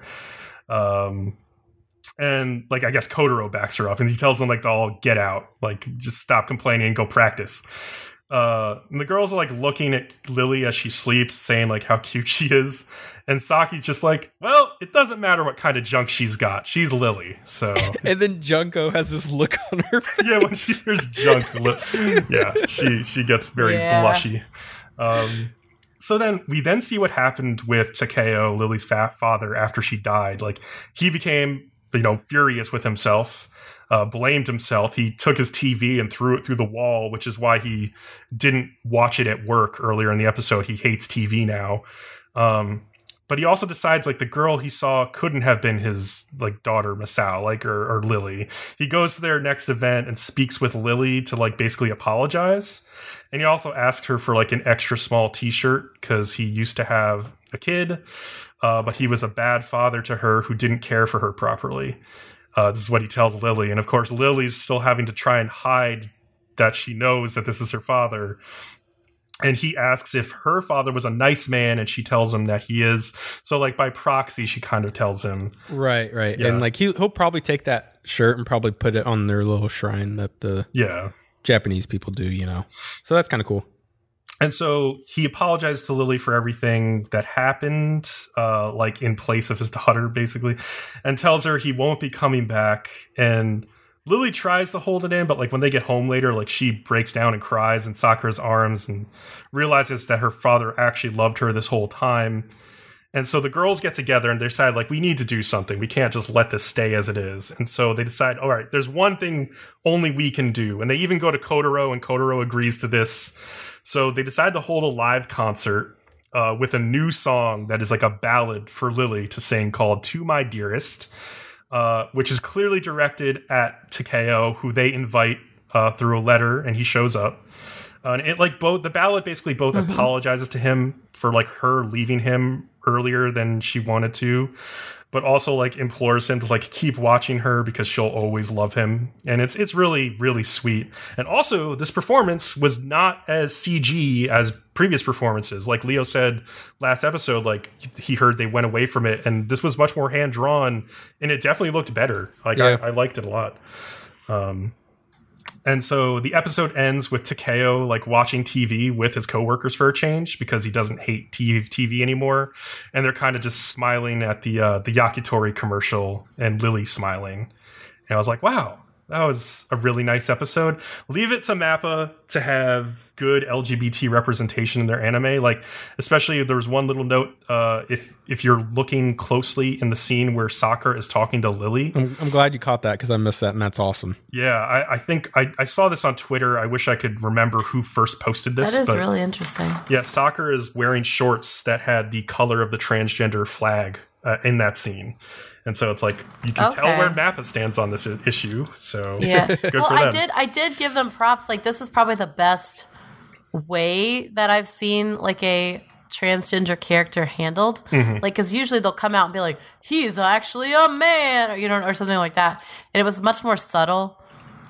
Like, Yeah, yeah. you know what I mean? There was like a little bit of And shock. Like Sakura done. was like shocked initially, but then they immediately just like rolled with it because they were like, "Who cares? Yeah. We're fucking zombies anyway."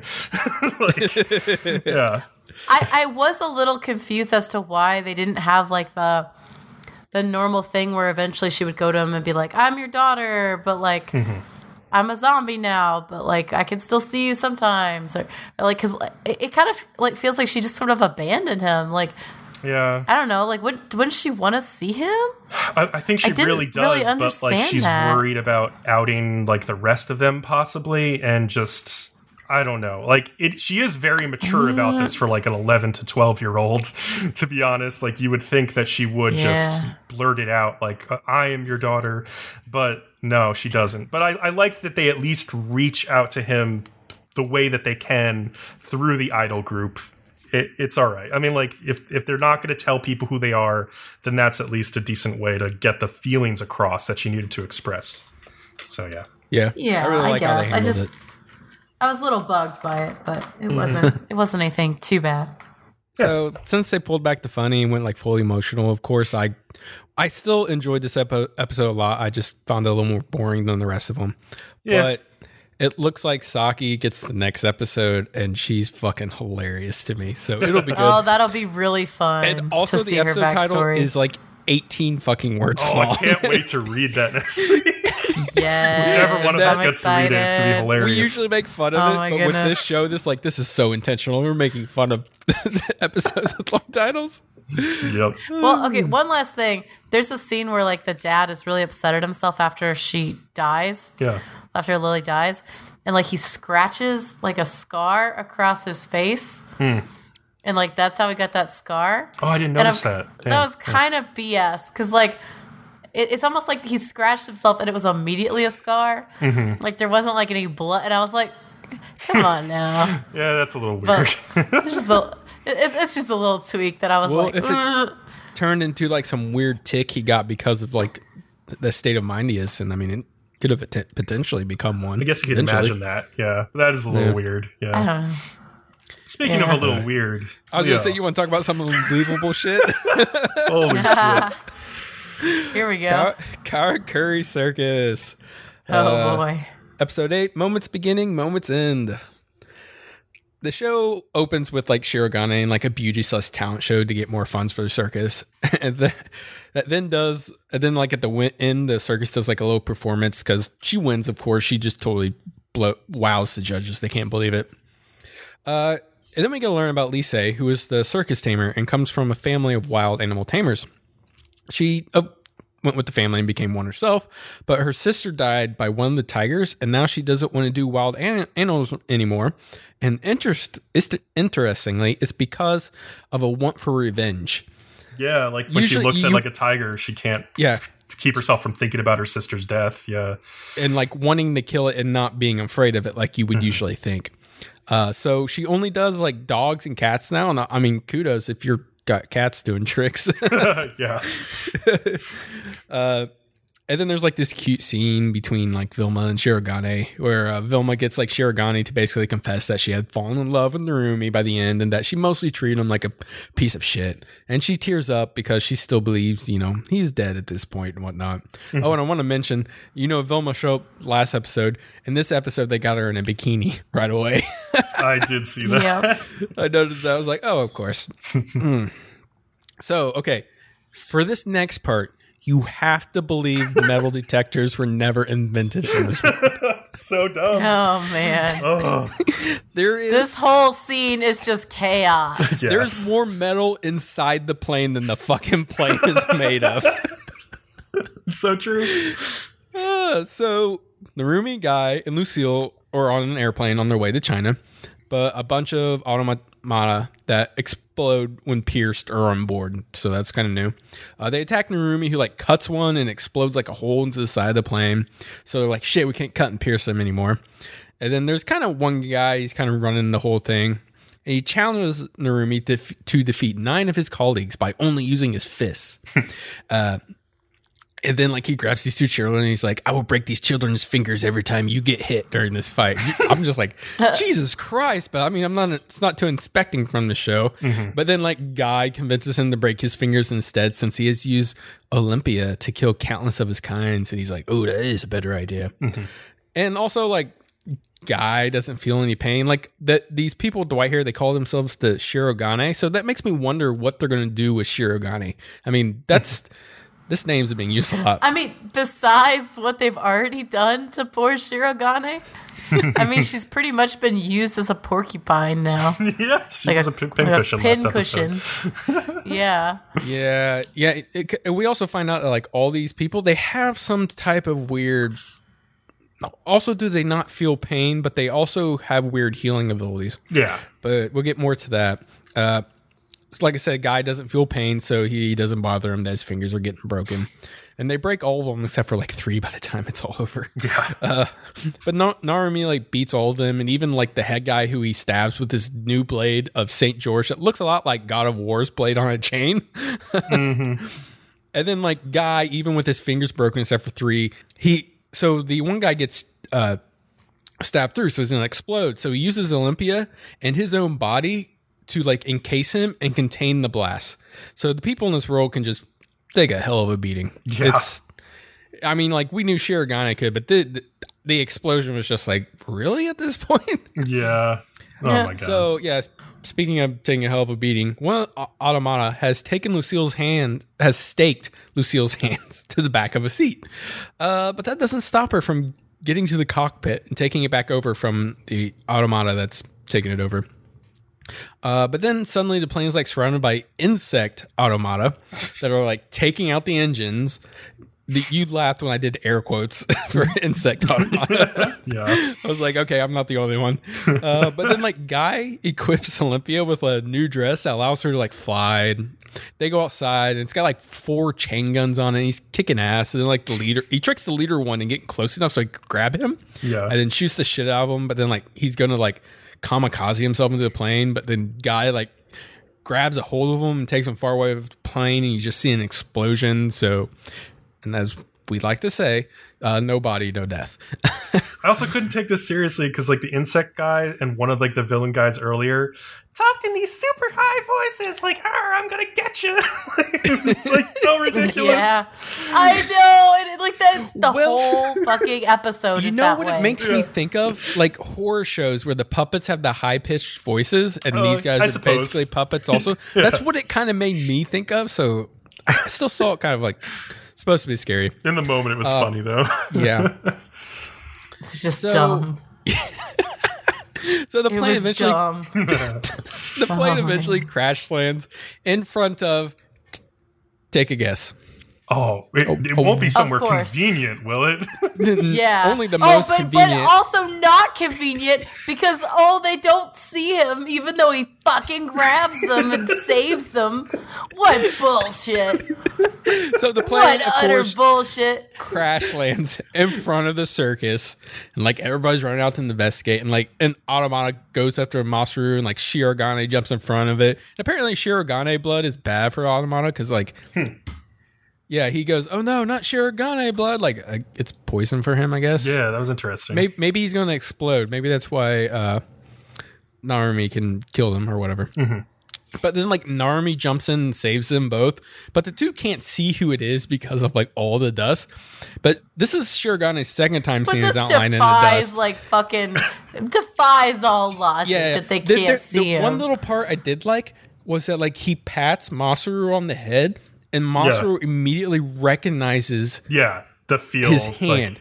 the- yeah. So I understand. So they at the very end, like they know. They think it's him, right? Like they, they as he's running away, they're like Narumi, but Yeah, they're both like, "What the fuck?" Is I that-" understand why he doesn't know because remember he has uh, amnesia basically, Right. so he wouldn't recognize yeah, yeah. them. Conveniently. Yeah. He has anime sickness. Uh, did you mention Leo that like in the middle of all that chaos on the plane, like those freaking puppets had like chainsaws everywhere, and that was well. That's why we were complaining about the metal detectors. It was so ridiculous, and they like They they're completely made out of the metal. yeah, they're all metal, but like the chainsaws The in action particular. scene was ridiculous. the, the action scenes in this were just like so overwhelming. I was just No. watching it like, am I supposed to believe any of this is actually happening? I'm so confused. yeah, Like I was crossing my fingers. so many the, questions. Yeah, I was crossing my fingers at the end of this episode that this was just like kind of like a dumb episode and not a sign of things to come because like there was so much insanely stupid stuff that happened in this one episode. And I was like, all right, please, let's just calm down here. let's get back to the cool Also, like- storytelling. I thought it was weird how many times Narumi mentions how much he hates a guy in this episode. Yeah. It's like I don't remember him saying anything about hating guy before. Like No, and all of a sudden totally he's did. like, I hate you, I hate you, I hate you. And I'm like, all right, we get it. You hate him. like you've said it like 50 times this episode. no, the episode before Like- this, yeah, no, he talked about how much he hated guy and like why. I remember that pretty clearly. Did he? Clearly, Yeah, he yeah. did. I He was did I guess I wasn't paying attention times. last episode. Yeah. Because there was too much epic stuff happening last episode. Yeah. But This episode, like he just he emphasizes it so many times. Like you only need to say it like once or twice. That's true. You also only need Yeah. one or two insects to take down a plane. then Guy that this episode did like a couple like redeeming things like saving the kids from getting their fingers broken. yeah. So the the show was definitely playing Yeah. on that. God, his fingers were going in all different directions. It was ugh, not fun. Yeah, that was that that scene where he's like posed and like all of his fingers are all fucked up and he's got like the puppet strings like Yeah. on the three fingers. That I was like, damn, dude. All right. that's that's a scene that won't haunt my nightmares or anything.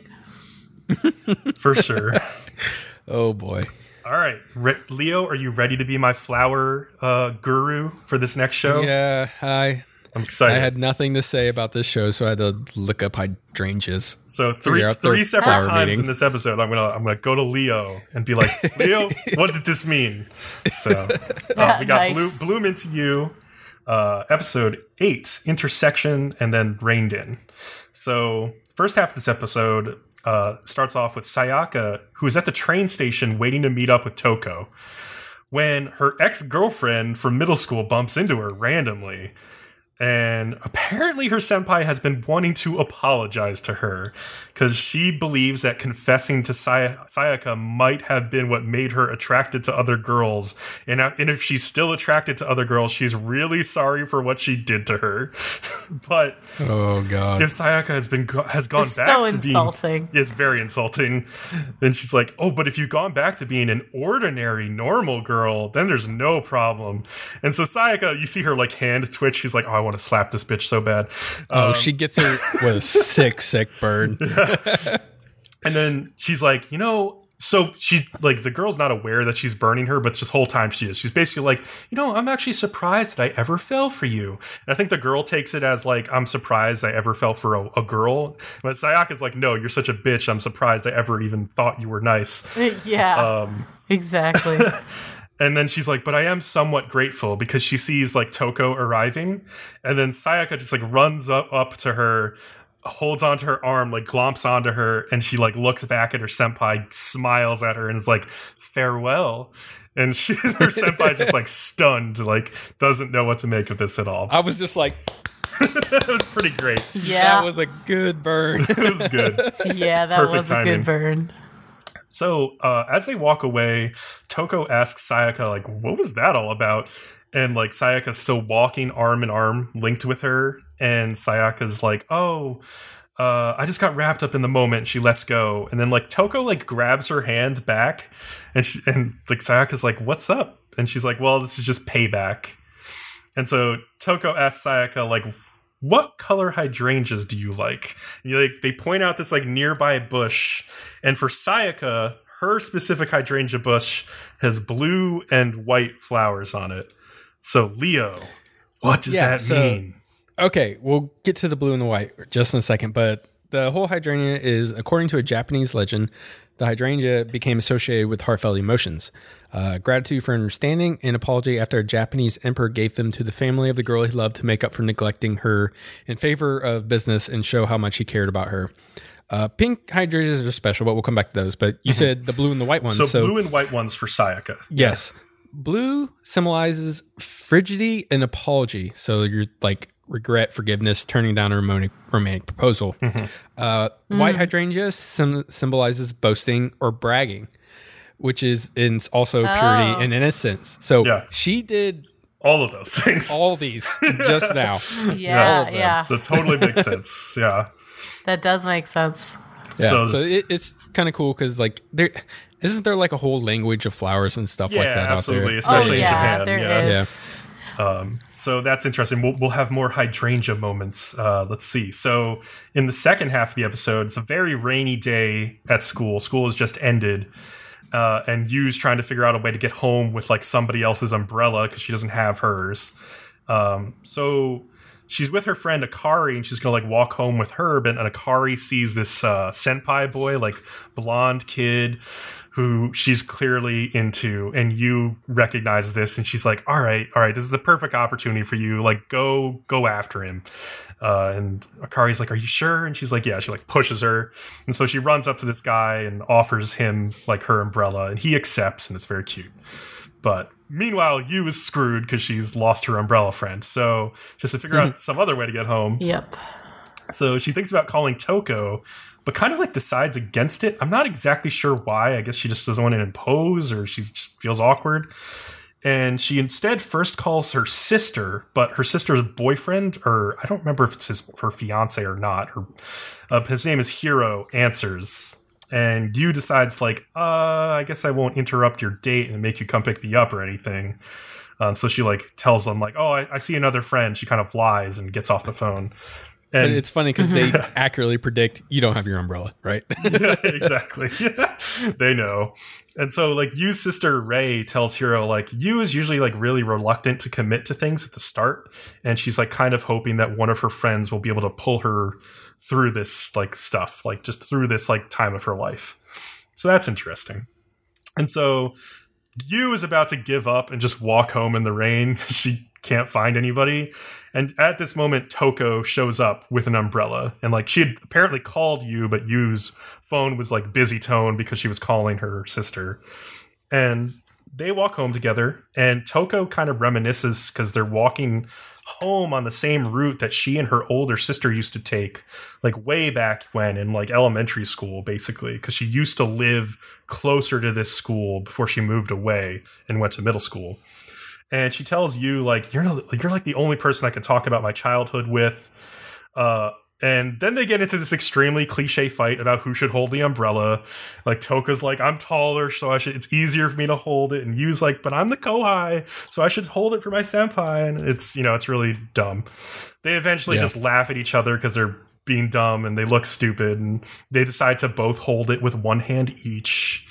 Um, so Yu then has them stop under an awning at one point because like Toko has gotten wet and she has this dry towel in her bag that she was gonna use for like running practice, but that got rained out. So she like wraps it around Toko's hair and starts like pampering her. Basically, Toko says like little sisters are supposed to be good at.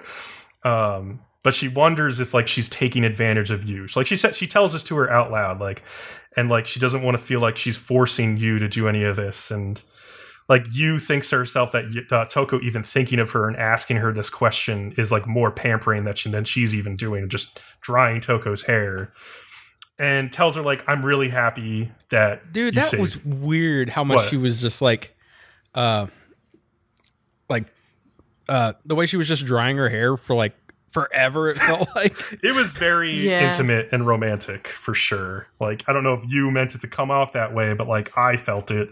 There was some electricity there going on. Like yeah. It was. It was but like I guess it's like a senpai kohai type of thing, like little sister pampering older sister type thing, but there's more to it for sure and Isn't that yeah, that's specifically what they said. So yeah, and when like it's you- funny. when Yu says um like I was really happy when you saved me earlier today, like Toko's like really happy. Like what does that mean? Does that does that mean something more? And so the scene also all all this time is constantly cutting away to a nearby hydrangea bush, and at the end of the scene, um, Yu asks Toko like what hydrangeas do you like? And we're shown like blue and purple and pink hydrangeas for Toko. So what do those mean? So that, that- yeah okay. So back to the blue where we know was like frigidity and apology. So I'm not sure. What what's the apology here? What's the forgiveness? Regret, maybe. I I'm not sure about why Well, the blue it, it there. also says Yeah. turning down a remote romantic proposal potentially, yeah. potentially. So okay, the Purple, though, one yeah. symbol desires a, a, a desire to deeply understand someone. So that one's completely obvious. That is It's the- obviously makes the makes pink ones are they're they're kind of I guess extra special in the hydrangeas because they're associated with genuine emotion because their shape resembles a beating heart, Mhm. and they symbolize heartfelt emotion, love, romance, marriage, stuff like that. Yeah. So Also, I feel like I, I definitely skipped over like a whole paragraph in my synopsis, didn't I?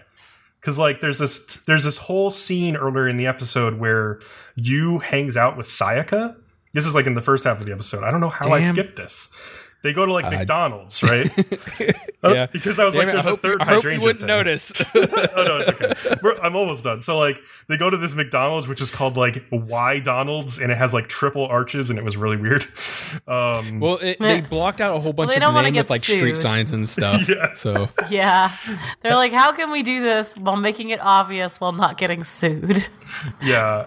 And they both kind of just prod each other because, like, you ask Sayaka, like, do you like like Toko?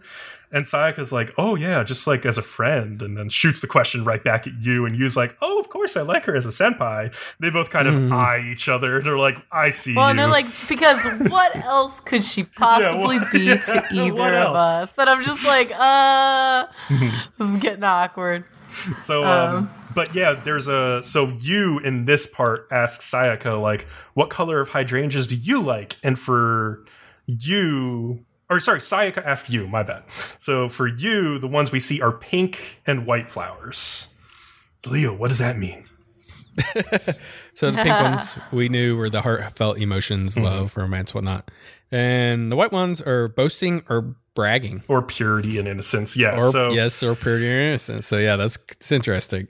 so yeah, I think all of the hydrangea imagery makes sense for each of the individual characters. It was pretty cool. Uh, little like motif they had going on. But yeah, and just as a side note, there is a, a flower, of course, for uh, lesbians or Yuri, which is lily, the which lily is flower, yeah. yeah, would- which I think uh, I knew you knew you after a while you pick up if you've seen a couple uh, lesbian anime. Yeah. But uh, it, it- its term is with slender stems and large flowers. Yuri, the Japanese name for lily, Mm-hmm. is said to have come from the verb yuru, meaning to sway, as a lily does naturally in the breeze. Makes sense. Yeah. So yeah, Okay. Very poetic. Uh, yeah, and this episode just ends with uh, it's called language of the flowers. Well, yes, you don't very think it's going to be poetic? so this episode ends with uh, you and Sayaka, who had been having trouble with their like baton passing for the the upcoming like culture festival race. Uh, ends with them finally figuring out their baton pass. So good for them. Good job. So I kind of took this whole episode as the idea like this they they're all in a holding pattern, right? Mm-hmm. Like they're waiting for Toko to like stop putting on an act, but they're not really sure what will happen after that. And Toko like doesn't want to stop putting on an act. yeah. Um, they're all just kind of frozen in place with this like catch 22 where Toko's like I don't want you know you to love me, I just want to love you and I don't really want anything real, but I I do want this and like it's all very complicated, but I do think like eventually something will happen and then it'll be like like eh, it goes down fast, you know, like things change really quickly once things start moving. Yeah. So it'll be interesting. I've heard tell that episode nine is when things happen. So that'll be interesting to talk about next week. I don't know what happens. I just know that people have been going nuts. So yeah. I'm excited to talk about that. I that. wonder if there'll be more uh, symbolism because I find that interesting more than what uh, everything else that's happening in the show. I think yeah, it's one of the more interesting parts of the show is like the the cinematography symbolism, and then just like the active like flower symbolism that's going on too. Oh man, I need to look up what black mold means in Japanese thing. Oh God god. damn it. Well, with that, uh, clearly we're done here. Uh, thanks for listening. Thanks, Kat, for like lending your voice as little as is left of it to this podcast. Uh, thank you very much. Anytime. And so remember to like, follow, and subscribe to us on YouTube to get updates on new podcasts and videos. Uh, you can also find our podcast on iTunes, Google Play, Spotify, and Stitcher. Uh, and you can follow us on Twitter at Nerdum and Other for updates as well, or on Discord at the link in the description of the YouTube video or the podcast feed. And with that, we will see you next time.